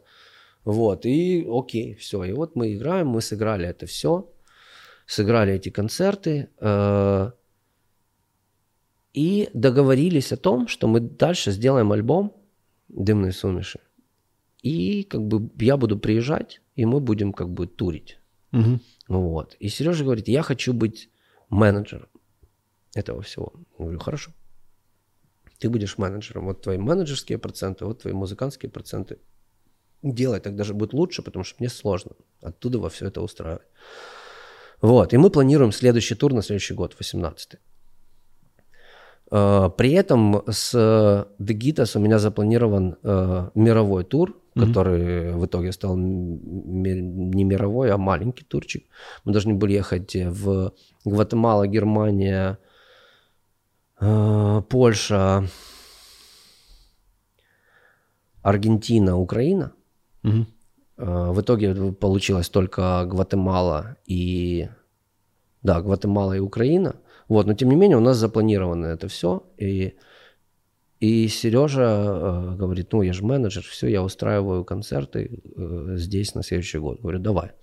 Вот, и он, я ему дал людей, с которыми я там договаривался до этого. То, сё, и он начинает делать. Через месяц мне звонит, говорит, чувак, не получается. Не получается у меня ничего сделать. А мне люди звонят, которые я ему дал, и говорят, ну, типа, давай, короче, напрямую. Давай может. Працювать. Да, давай работать, потому что там не работает. Вот, и говорит мне, сделай ты. Я говорю, так ты же был недоволен всем раскладом, который был первый раз. И ты мне сейчас говоришь, сделай ты. Я могу сделать точно так же, как минимум. Что-то улучшить, но будет плюс-минус так же. Тебе же не нравилось. Говорит, а не, мне все нравилось. То есть он хрел мне голову почти год, но ему все нравилось. Окей, я начинаю это делать, все начинает складываться, пазл начинает складываться, и он мне звонит через 3-4 дня и говорит, ты что, опять со своей говнохрупой сюда едешь? Я говорю, в смысле, чувак, мы тут в любом бы случае ехали. Вот, и на меня льется просто жесткач, после которого, который скушать сложно. Вот, и я не конфликтный все-таки человек, со мной можно договориться. Я резкий, агрессивный, и еще можно найти эпитетов, но со мной договориться, можно. Угу. Даже, я скажу, несложно. Вот, и никто не хочет со мной договариваться. Я даже делаю провокации, я пишу ребятам посты какие-то, говорю, там, тебе будет 5% тогда. Раз у тебя ты не можешь ничего сказать, значит, будешь просто гвоздиком. Никто мне не отвечает. Не отвечает. Я пишу, не отвечают. Я пишу последнее сообщение. Ребят, если вы мне не ответите в течение там, какого-то времени, я уже не помню, тогда группа будет официально закрыта. Мне никто не отвечает. Я на следующий день пишу. Решаю, пишу. Все. После этого на меня начинают в интернете литься просто ведра говна. Да, там они еще тоже там начали рассказывать, что это все из-за процентов. Да, это очень смешно. Это типа жлобская история. Это очень смешно, потому что они получили деньги первыми. Mm.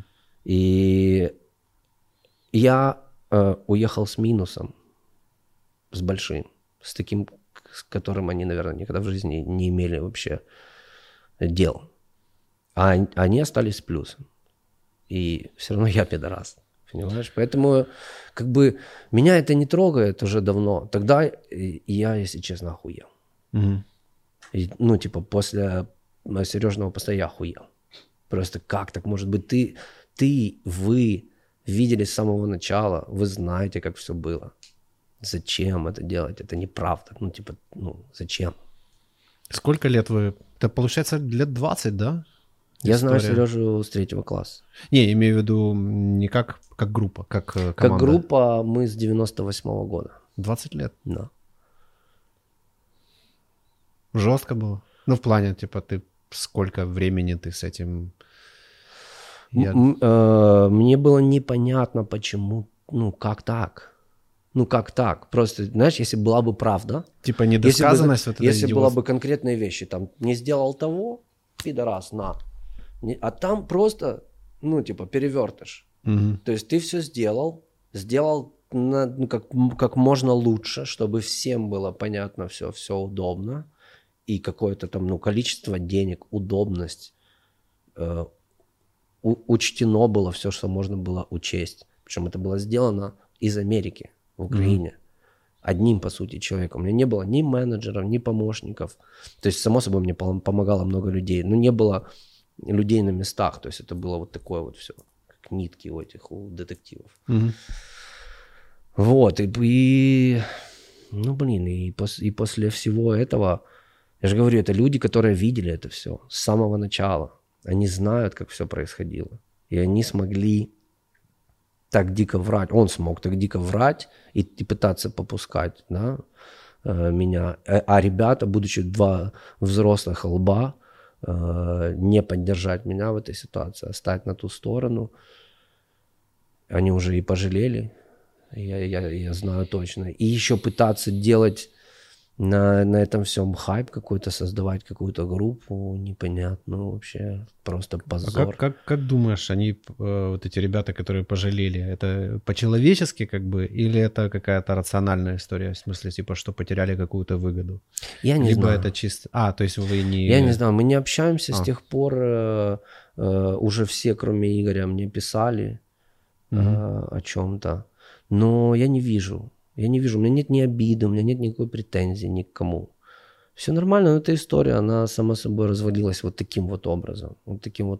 И я не знаю даже, что к этому добавить. Не знаю. Я так подумал, какие-то команды, которые можно вспомнить с такой историей, которые с каждым альбомом лучше и лучше. Не знаю, у меня что-то кроме Machine Head, что-то ничего не...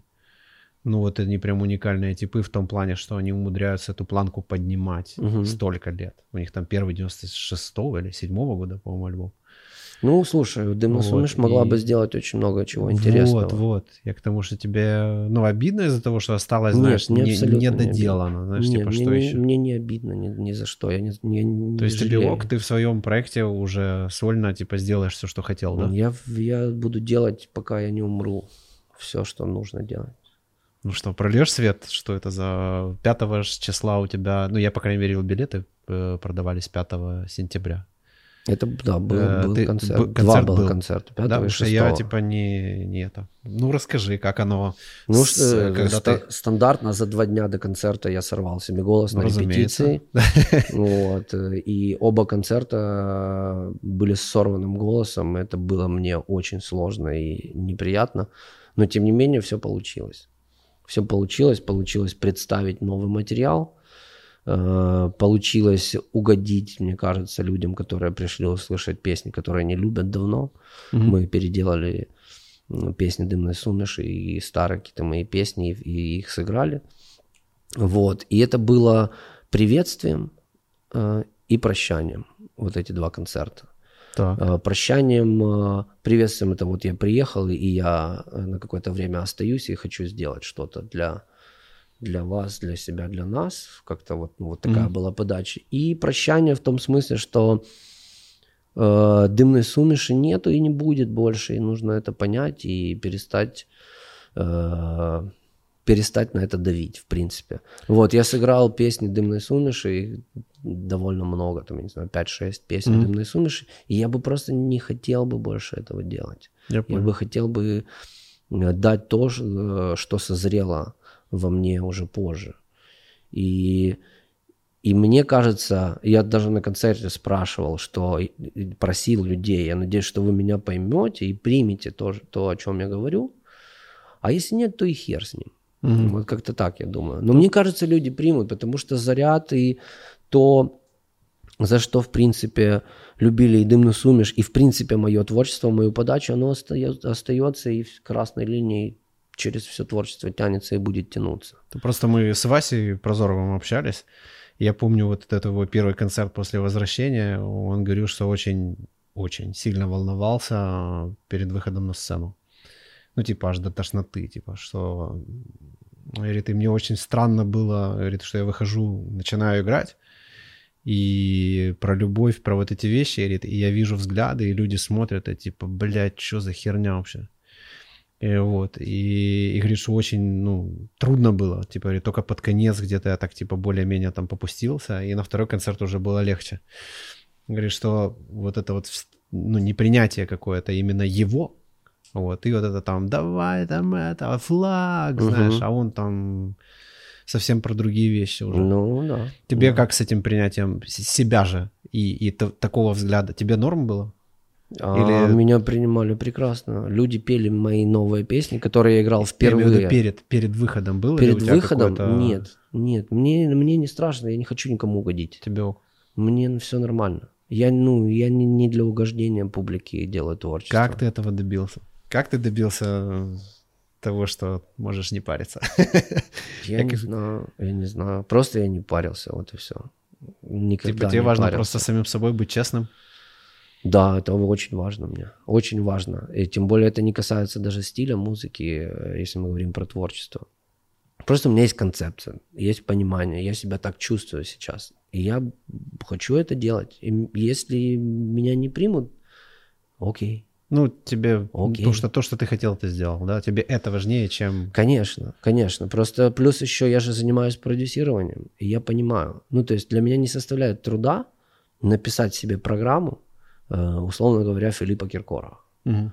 И я очень прекрасно могу петь поп-песни, даже засранные поп-песни могу петь, такие там какие-то прям вообще, которые, блядь, всех папушек поднимут на головы. Но я этого не делаю, потому что это не я.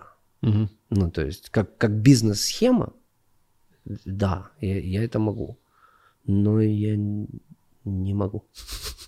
Могу, но не могу. Слушай, я нашел буквально там какой-то 10-минутный ролик, месяца два назад с тобой в Одессе общались какие-то ребята. С Сашей Пролетарским есть такое.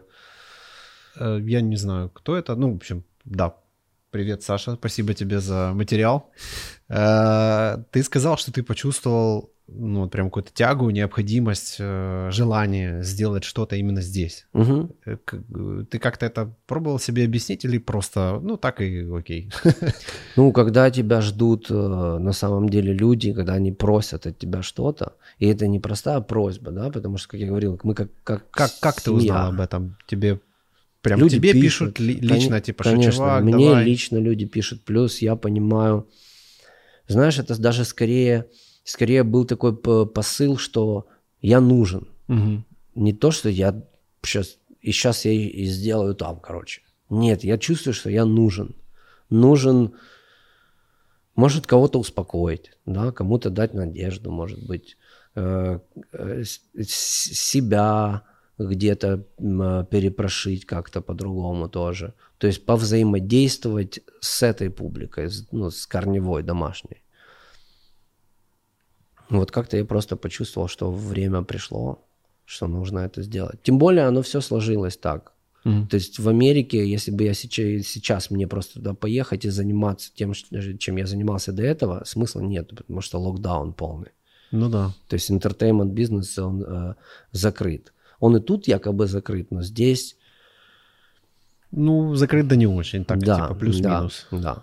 Плюс у меня накопился материал, вот, на украинском языке, и появилась химия новая какая-то, да, с молодыми ребятами, Hype and Dash, это вот музыканты, с которыми я хочу делать, уже мы начали делать мой альбом новый украинский, и это интересная синергия, мы друг друга понимаем, ребята классные очень, и получается интересная музыка. Круто.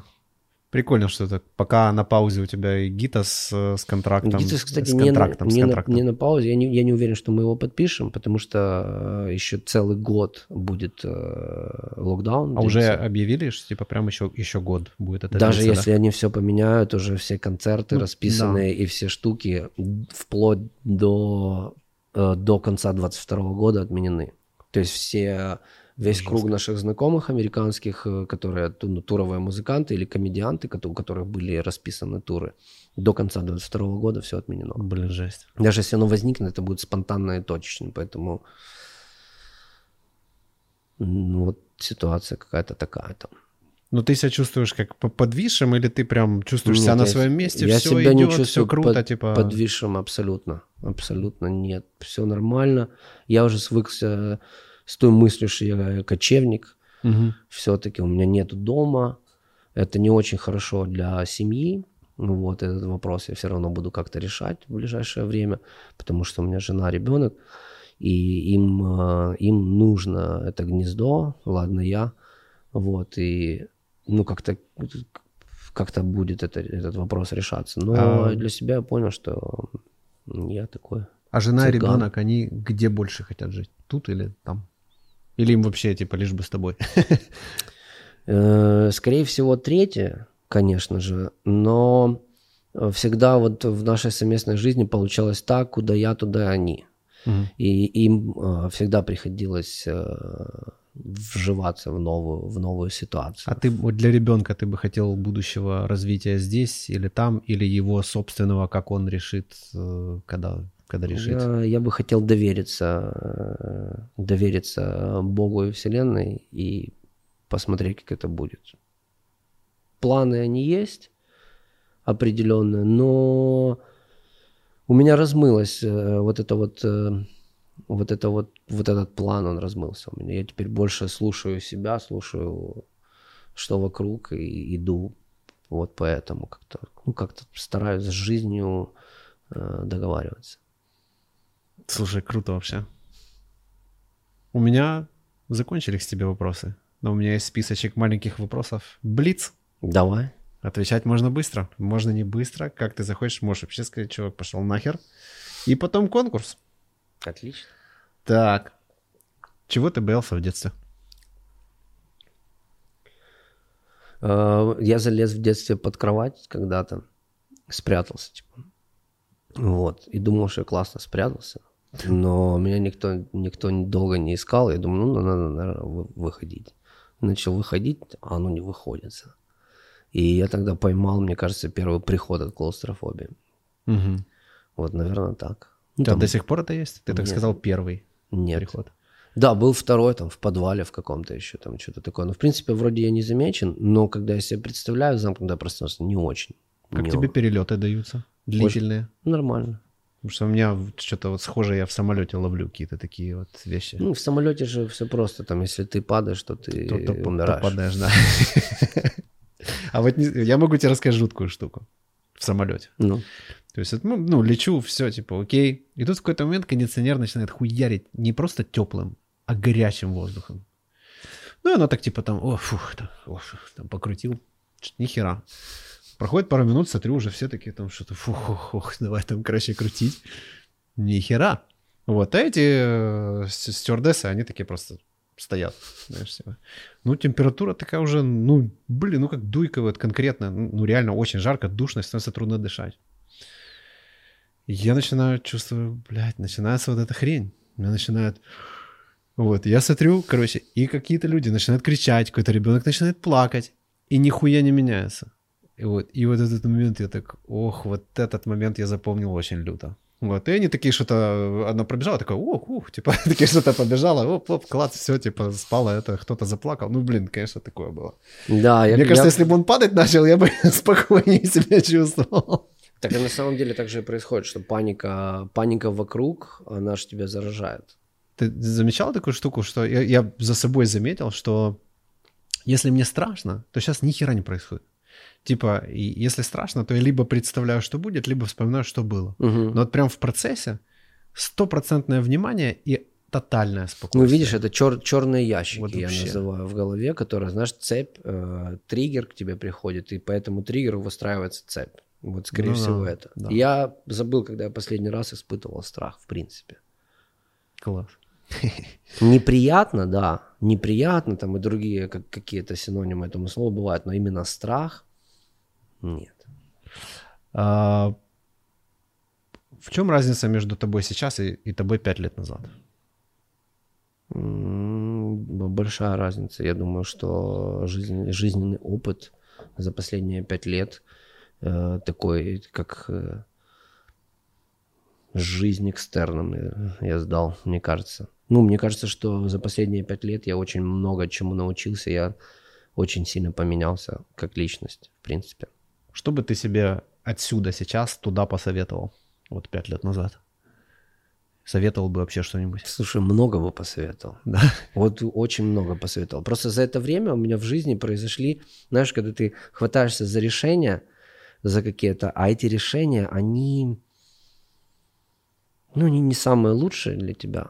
Но у тебя есть шлейф, да, твоей памяти, который вот тянется за тобой. Это решение, если ты его сейчас не сделаешь, ты якобы предашь себя, вот всю жизнь себя. Вот это я бы делал. Знаешь, главный урок за последние 5 лет, а скорее 2, главный урок это такой: если что-то у тебя явно не идет, остановись. Остановись и не делай этого. Переключись, поменяй градус, знаешь, потому что иногда 2 градуса, просто перемена 2 градусов меняет полностью жизнь. Это у нас вот была история, например, с продюсером. Да? Последний год, в прошлом году, мы познакомились с продюсером Дэйв Хиллис. Это музыкальный продюсер, который записывал Pearl Jam 10, первый альбом, и Alice in Chains, Сэп. Ничего себе. И он захотел с нами сотрудничать.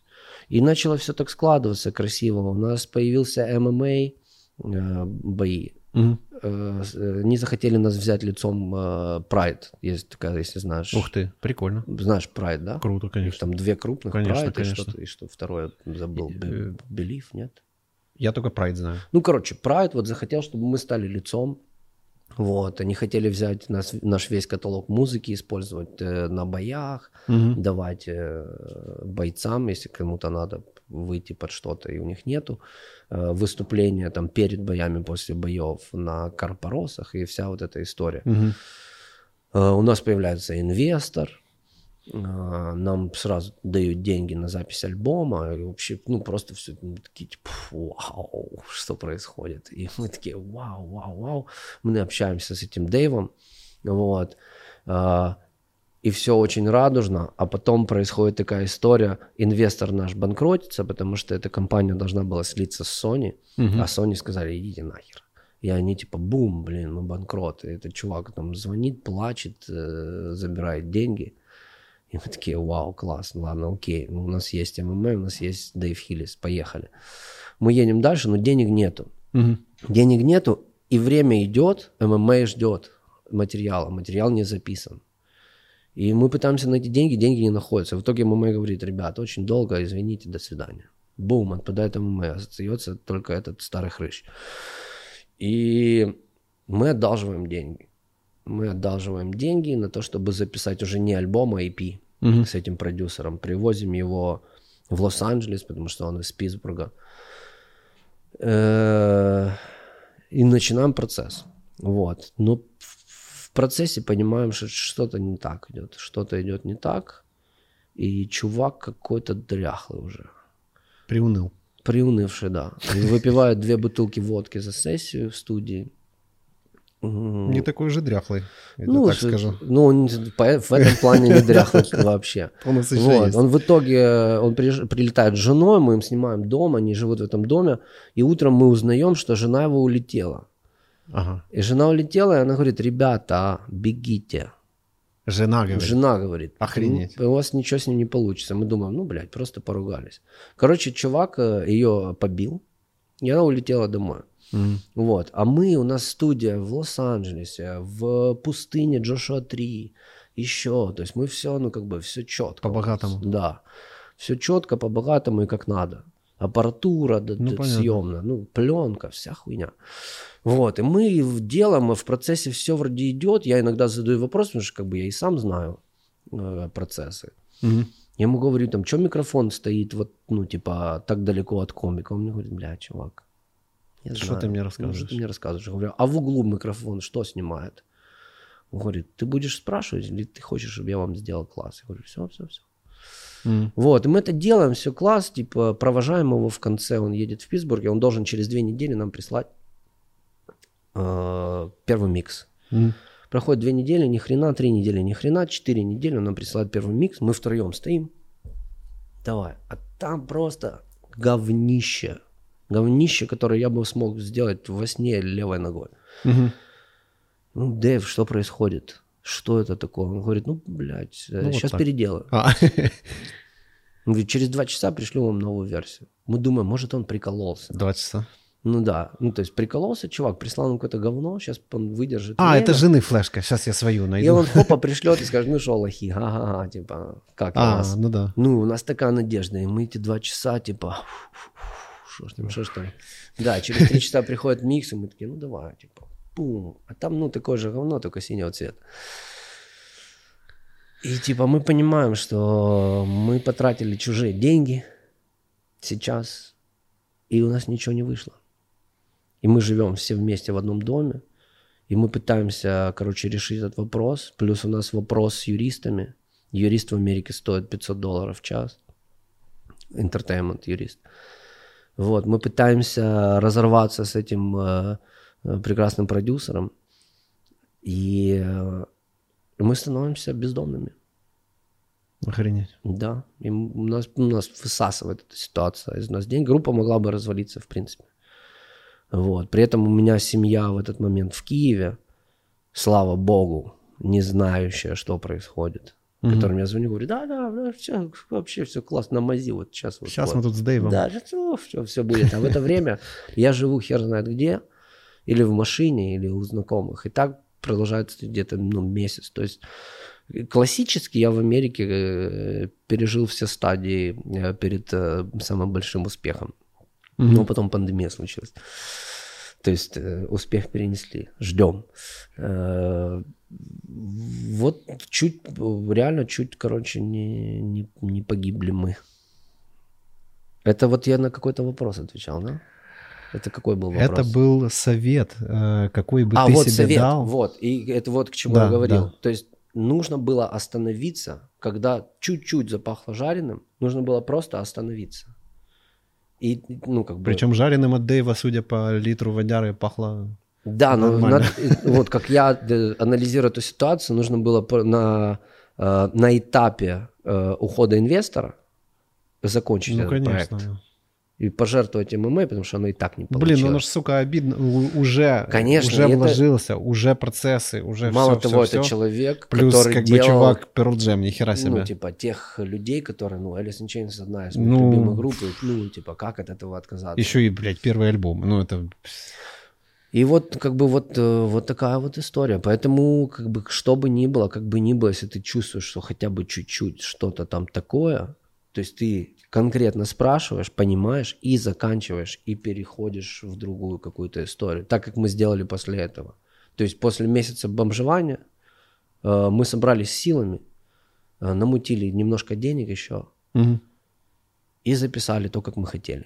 Все, сами мы это сделали. Это классическая история из фильмов, знаешь, она прям... Ну вот, кстати, фильм тоже мы делали документальный, мы начали проект делать документальный фильм про The Gitas, но чуть-чуть рано, наверное, начали. Даже... Первый продюсер Леди Гаги заинтересовался, вот, и мы даже вели переговоры, пару раз встречались, но ни к чему не пришли, потому что, ну, мы не готовы еще к этому, еще мы не съели свой путь говна. Ну, у вас, да, такой путь будет интересный, богатый на события. Да, и вот ты говорил, Гитас на паузе. Гитас не на паузе, потому что мы это все записали. Я у нас не контракт на паузе.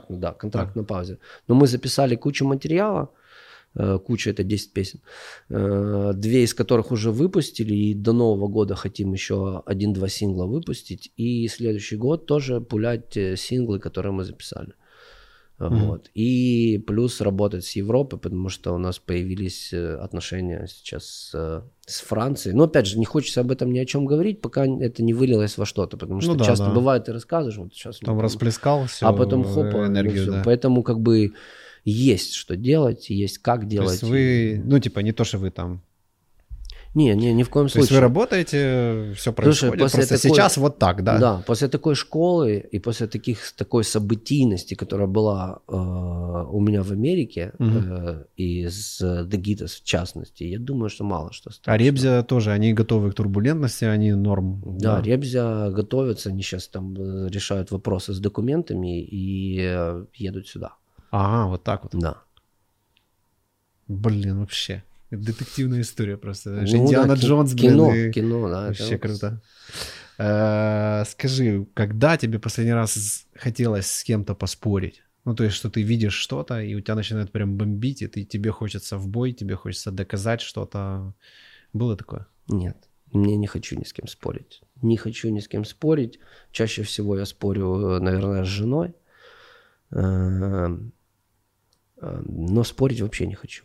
Мне не интересно доказывать, в принципе, что-то доказывать. Мне интересно уже давно. Супермен или Бэтмен? Супермен. Почему? Ну, типа, Супермен, суперчеловек, типа, сверхчеловек, да, мне ближе, чем летучая мышь. Класс. Ну, есть еще два дурацких вопроса, давай. Как по мне. Они очень странных, потому что они показались мне нормальными до того, как мы встретились. После, кажется, уже немножко... ну да, с юмором. Америка или Украина?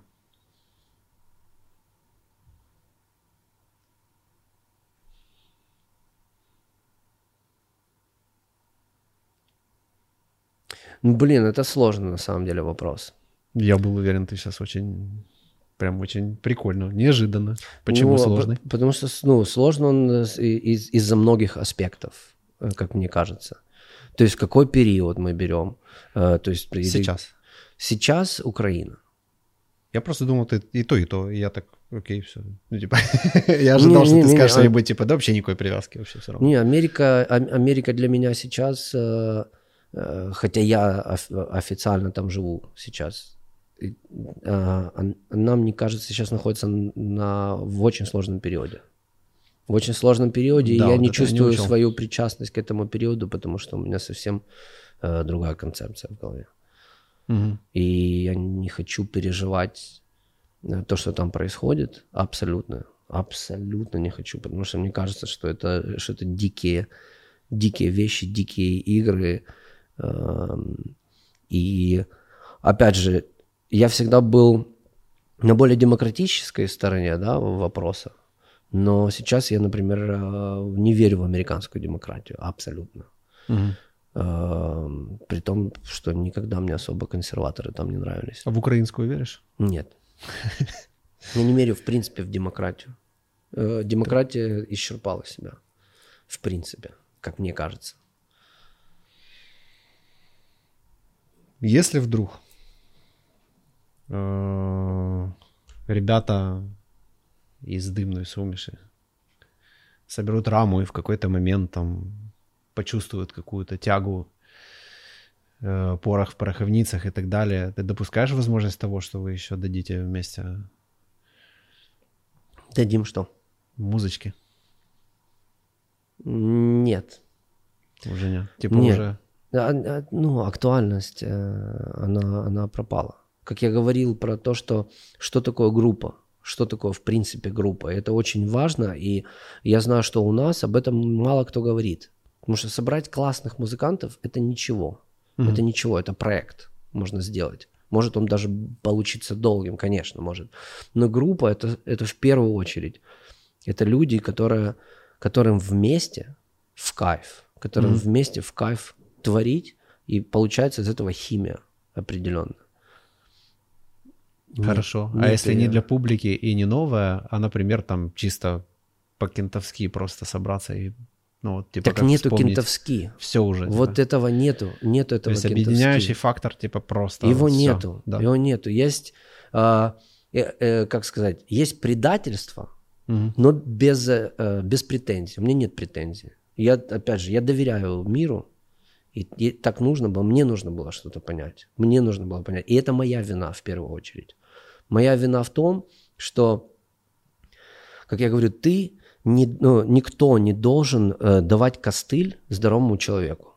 Вот это очень важная штука, это то, на чем можно подскользнуться вообще очень жестко и не знать потом, что произошло. Типа это из разряда без просьбы не помогай? Да, просто вот да, этом, без просьбы не помогай. Вообще в принципе, что такое помощь? Помощь это когда действительно помощь нужна, а не просто потянуть мазу на всякий случай, потому что это твои пацаны. Ну, да. Потому что ты просто лишаешь людей возможности решать свои проблемы в итоге. Поэтому как бы тут я беру на себя вину, потому что я за все отвечал. И я, у кого-то что-то случилось, и я типа бежал, решал эти вопросы. Это большая ошибка, и так нельзя делать, и всем советую не делать таких глупостей вообще.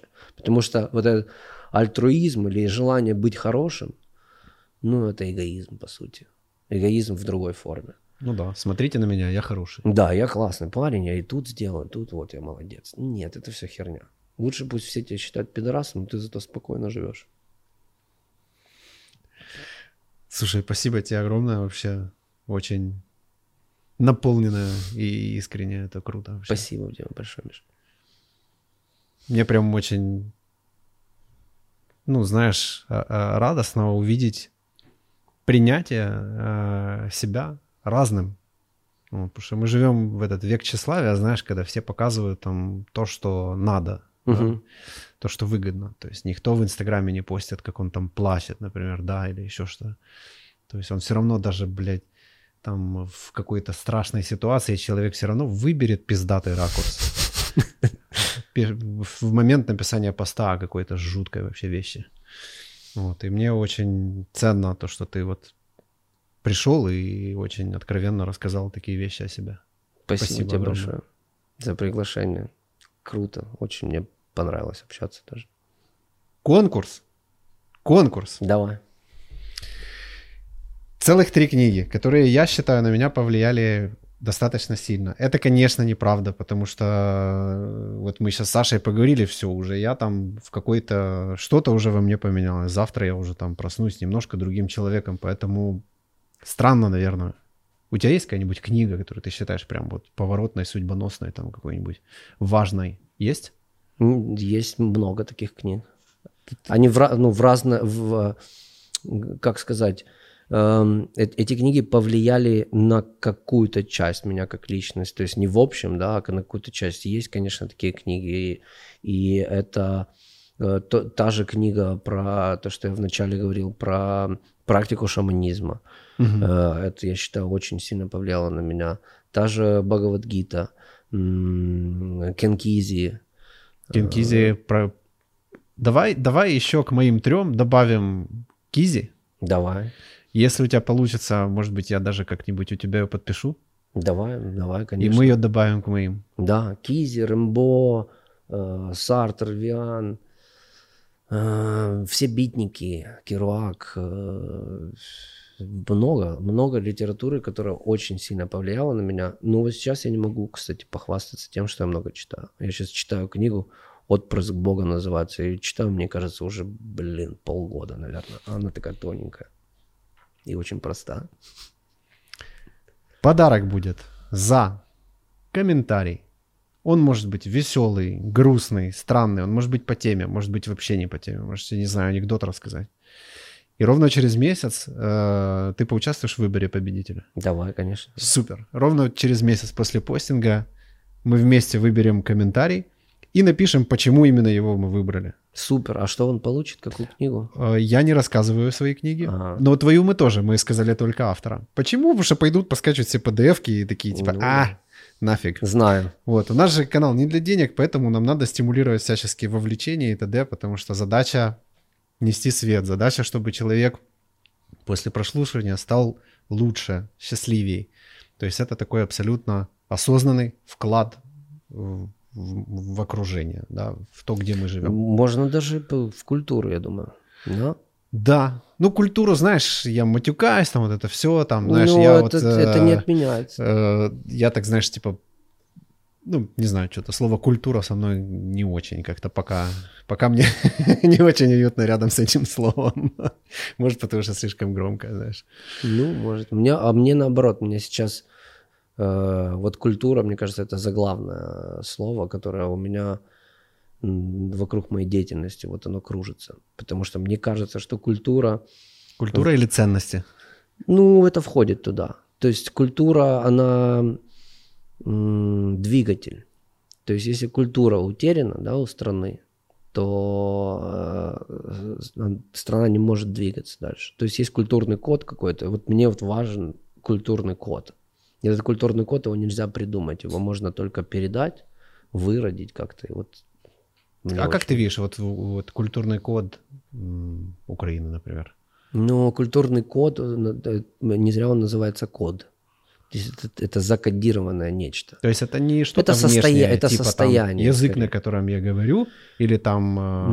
Очень важен язык, я считаю, очень важен язык. Но ты не можешь ничего напарить никому. Если ты пытаешься напарить, будет конфликт. Да. Всегда. Да. То есть можно прославиться хорошими делами, да, вот можно. Плохими можно тоже, но вот если мы хотим сделать какую-то конструкцию, ты не можешь давить на эту конструкцию, не можешь давить на материал, да, потому что оно или кривое получится, или развалится. То же самое про квоты, да, вот квоты, когда ввели, да. Что сделали квоты на радио? Квоты открыли дверь для говноконтента. Просто говно. Да. Когда качество стало решать количество стало решать качество. Конечно, и это очень плохо, я считаю. При том, что я, в первую очередь за украинский язык и за украинскую культуру. Тоже был вопрос, почему не выпустить что-то клевое? Ну, почему качественно нельзя? Все начали делать на украинском языке, потому что надо. И это получилось плохо. Невозможно слушать эту херню, невозможно слушать эти тексты пустые и эту засэмплированную музыку в любом стиле. Просто, это говно. Да. Хочется что-то позитивное. Вот это... Ну, позитивно? Давай что позитивно? Луч света, я не знаю, какой-то дадим уже в конце такой, чтобы... Слушай, а то я вот это квоты, кажется, я так приуныл прям. Это, знаешь, мне кажется, это сейчас как крипатура, знаешь, типа, что какие-то музыканты тоже такие, если такое говно влетает, это украинский синдром, это вот Ступко про него говорил. Что такое украинский синдром музыкальный? Это когда ты включаешь телевизор и говоришь, я могу точно так же, то и лучше еще на 2%. И все, и человек идет с полным пониманием того, что типа, смотри. Не, прикольно, что они вообще, украинские музыканты вообще стали в принципе востребованы. То есть теоретически даже шанс, я помню, лет 10-15 назад попасть на радио, это стоило... Вот сейчас это можно условно-бесплатно. Плюс-минус. Условно, при умении пользоваться Инстаграмом и Фейсбуком задача кратно упрощается. Вот, и это клево. Значит, это клево, за горами те времена, когда появится куча прям качественного материала. Тем более сейчас, смотри, концертов нет, ни хера нет. Все дома. Вот, и они, может, такие, уже от уныния просто что-нибудь возьмут, да как въебут что-нибудь. Последнее время, происходит, на самом деле, в музыке какие-то движения. Но, опять же, как не хотелось бы закончить позитивно, не получается. То есть я не могу сказать, могу. Группа Unsleeping, украинская. Не слышал. Классная, послушай, кстати. Классные ребята. Молодые ребята, я не знаю, откуда они. Unsleeping? Да. Класс. Это те, которые на фестивале, еще клип у них, они такие в женской... Вот клипов видел один говняный. Там, где он па-па-па-па-па-па, да? Я не помню. Я видел... понял, Unsleeping, точно. Это классно. Да. У них одна песня на украинском языке, по-моему, вышла. Они еще какую-то киношку такую сняли, как они на метро, едут в студию. Давно, кстати, мне эта песня не зашла. А мне песня очень зашла, клип вообще не зашел. Но я знаю, что это у них была концепция, поэтому... Они прям молодцы. Мы же одно время собирались, мы сделали 2 концерта прям на станции, гараж у нас большой, музыка. Потом въебало все произошло, и сейчас на паузе. И, кстати, с Unsleeping мы тоже связывались, и они подтвердились. Хотим такой площадкой стать альтернативной для того, чтобы разбавить. Клево. Я считаю, кто-кто, а эти ребята прям хорошие. Они, молодцы. Ты, кстати, со мной знаешь, как произошло? Я был в спортзале. И на этом, treadmill, беговая дорожка. Да. И там был канал музыкальный, всем известный. И я смотрю, а я, телек уже не видел, лет 20, наверное, очень много, 15, И я смотрю и понимаю, что, там одни и те же лица. Там все тот же Потап, там все тот же вот эти все и его вот эти и подобные. Я типа, да в смысле, блядь, не может быть такого. Ну, то есть я помню там, когда по таким каналам там Тол показывали, знаешь, типа сейчас бы такое там вышло, это, ну это бы... Слушай, я перебью тебя, потому что эта форма возникла у меня сразу, знаешь, у меня Потап с кем ассоциируется. Помнишь фильм «Зубастики»? Или нет? Смутно. Честно. Ну, короче, там было такое плюшевое, милое животное, на которое, если попадает вода, я помню, или, оно, да. Или его кормить после 12, с него выплевываются такие клубки уродцев. Вот, мне кажется, Потап примерно так работает. Поэтому в зале сказать об этом. Осмелиться подойти. Блин, что я говорил-то? Прости. Вот, да, и я такой, бля, типа, какая херня, а у меня такая штука, если я замечаю за собой, что я что-то, даю чему-то оценку, я сразу, так, стоп, типа, что я сделал, чтобы было лучше, и такой, ой, блядь, ничего, вот, я такой, так, что я могу сделать, и вот это же концерты, все, как бы, но мы еще вернемся к этому, когда уже упразднят всю эту штуку, я надеюсь, уже скоро. Ну, уже, кстати же, разрешили, то есть добились все-таки. Да, разрешили, уже же опять вроде там что-то... Опять закрывают? Да, ну, типа, что стало больше этих больных. Кстати, Саша Вареница, вот мы брали с ним, делали подкаст, и он говорит, что они там добились нормального диалога с правительством. Ну, вот я про это и говорю, что да, разрешили концерты, 50% зала, должно быть там расстояние, все такое. Это прекрасно. Знаешь, мне сейчас трудно хронологию просто сопоставить с тем, что вот на днях буквально мы стали там какой-то оранжевой зоной вместо желтой, и, по-моему, что-то поменялось. Но это не точно. Слушай, я думаю, что это политическая все параша. На самом деле да, вирус существует 100%, и он жесткий. Но не настолько. Не настолько. Ну, да, я к тому, что я думаю, они там что-то разберутся, уже там сделают, что они там хотели, блядь, сделать, типа, и все пойдет дальше. Но, опять же, как бы не хотелось закончить позитивно, мне кажется, это говно будет еще долго длиться. Динамика, да, не очень оптимистичная. Да, и причем везде. Это не то, что там в Украине, в Америке, везде. Я нашел плюс. В Австралии. Зато у подкастов будет хороший процент досмотра. О, потому что вот людям это... так бы пошел на концерт, а так нет, будет сидеть и слушать. Слушай, клево. Ты говоришь, что площадку, если вы еще живьем играть будете, да-да-да, это будет вообще клево. Да, да. Так записали. Уже сделали.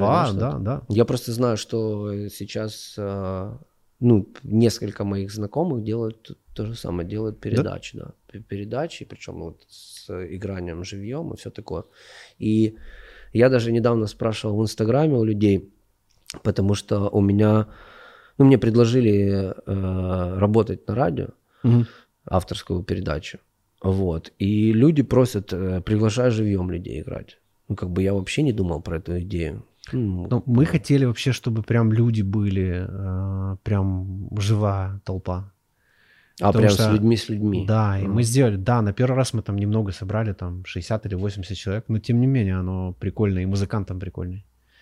Потому что вот этот онлайн, тоже вот мы записывали там сраты новости, решили пошутить. И вот я сижу перед камерой, и это крайне тупо, потому что я шучу, а ничего не происходит, никто не смеется. Угу. И вот я думаю, что музыканты могут чувствовать нечто подобное. Да, так и есть. Вот. То есть я верю в эти все обмен, вот эту вот всю историю. Поэтому мы держим кулаки все-таки за то, чтобы собирать толпу. Давай, я с вами тоже. Да.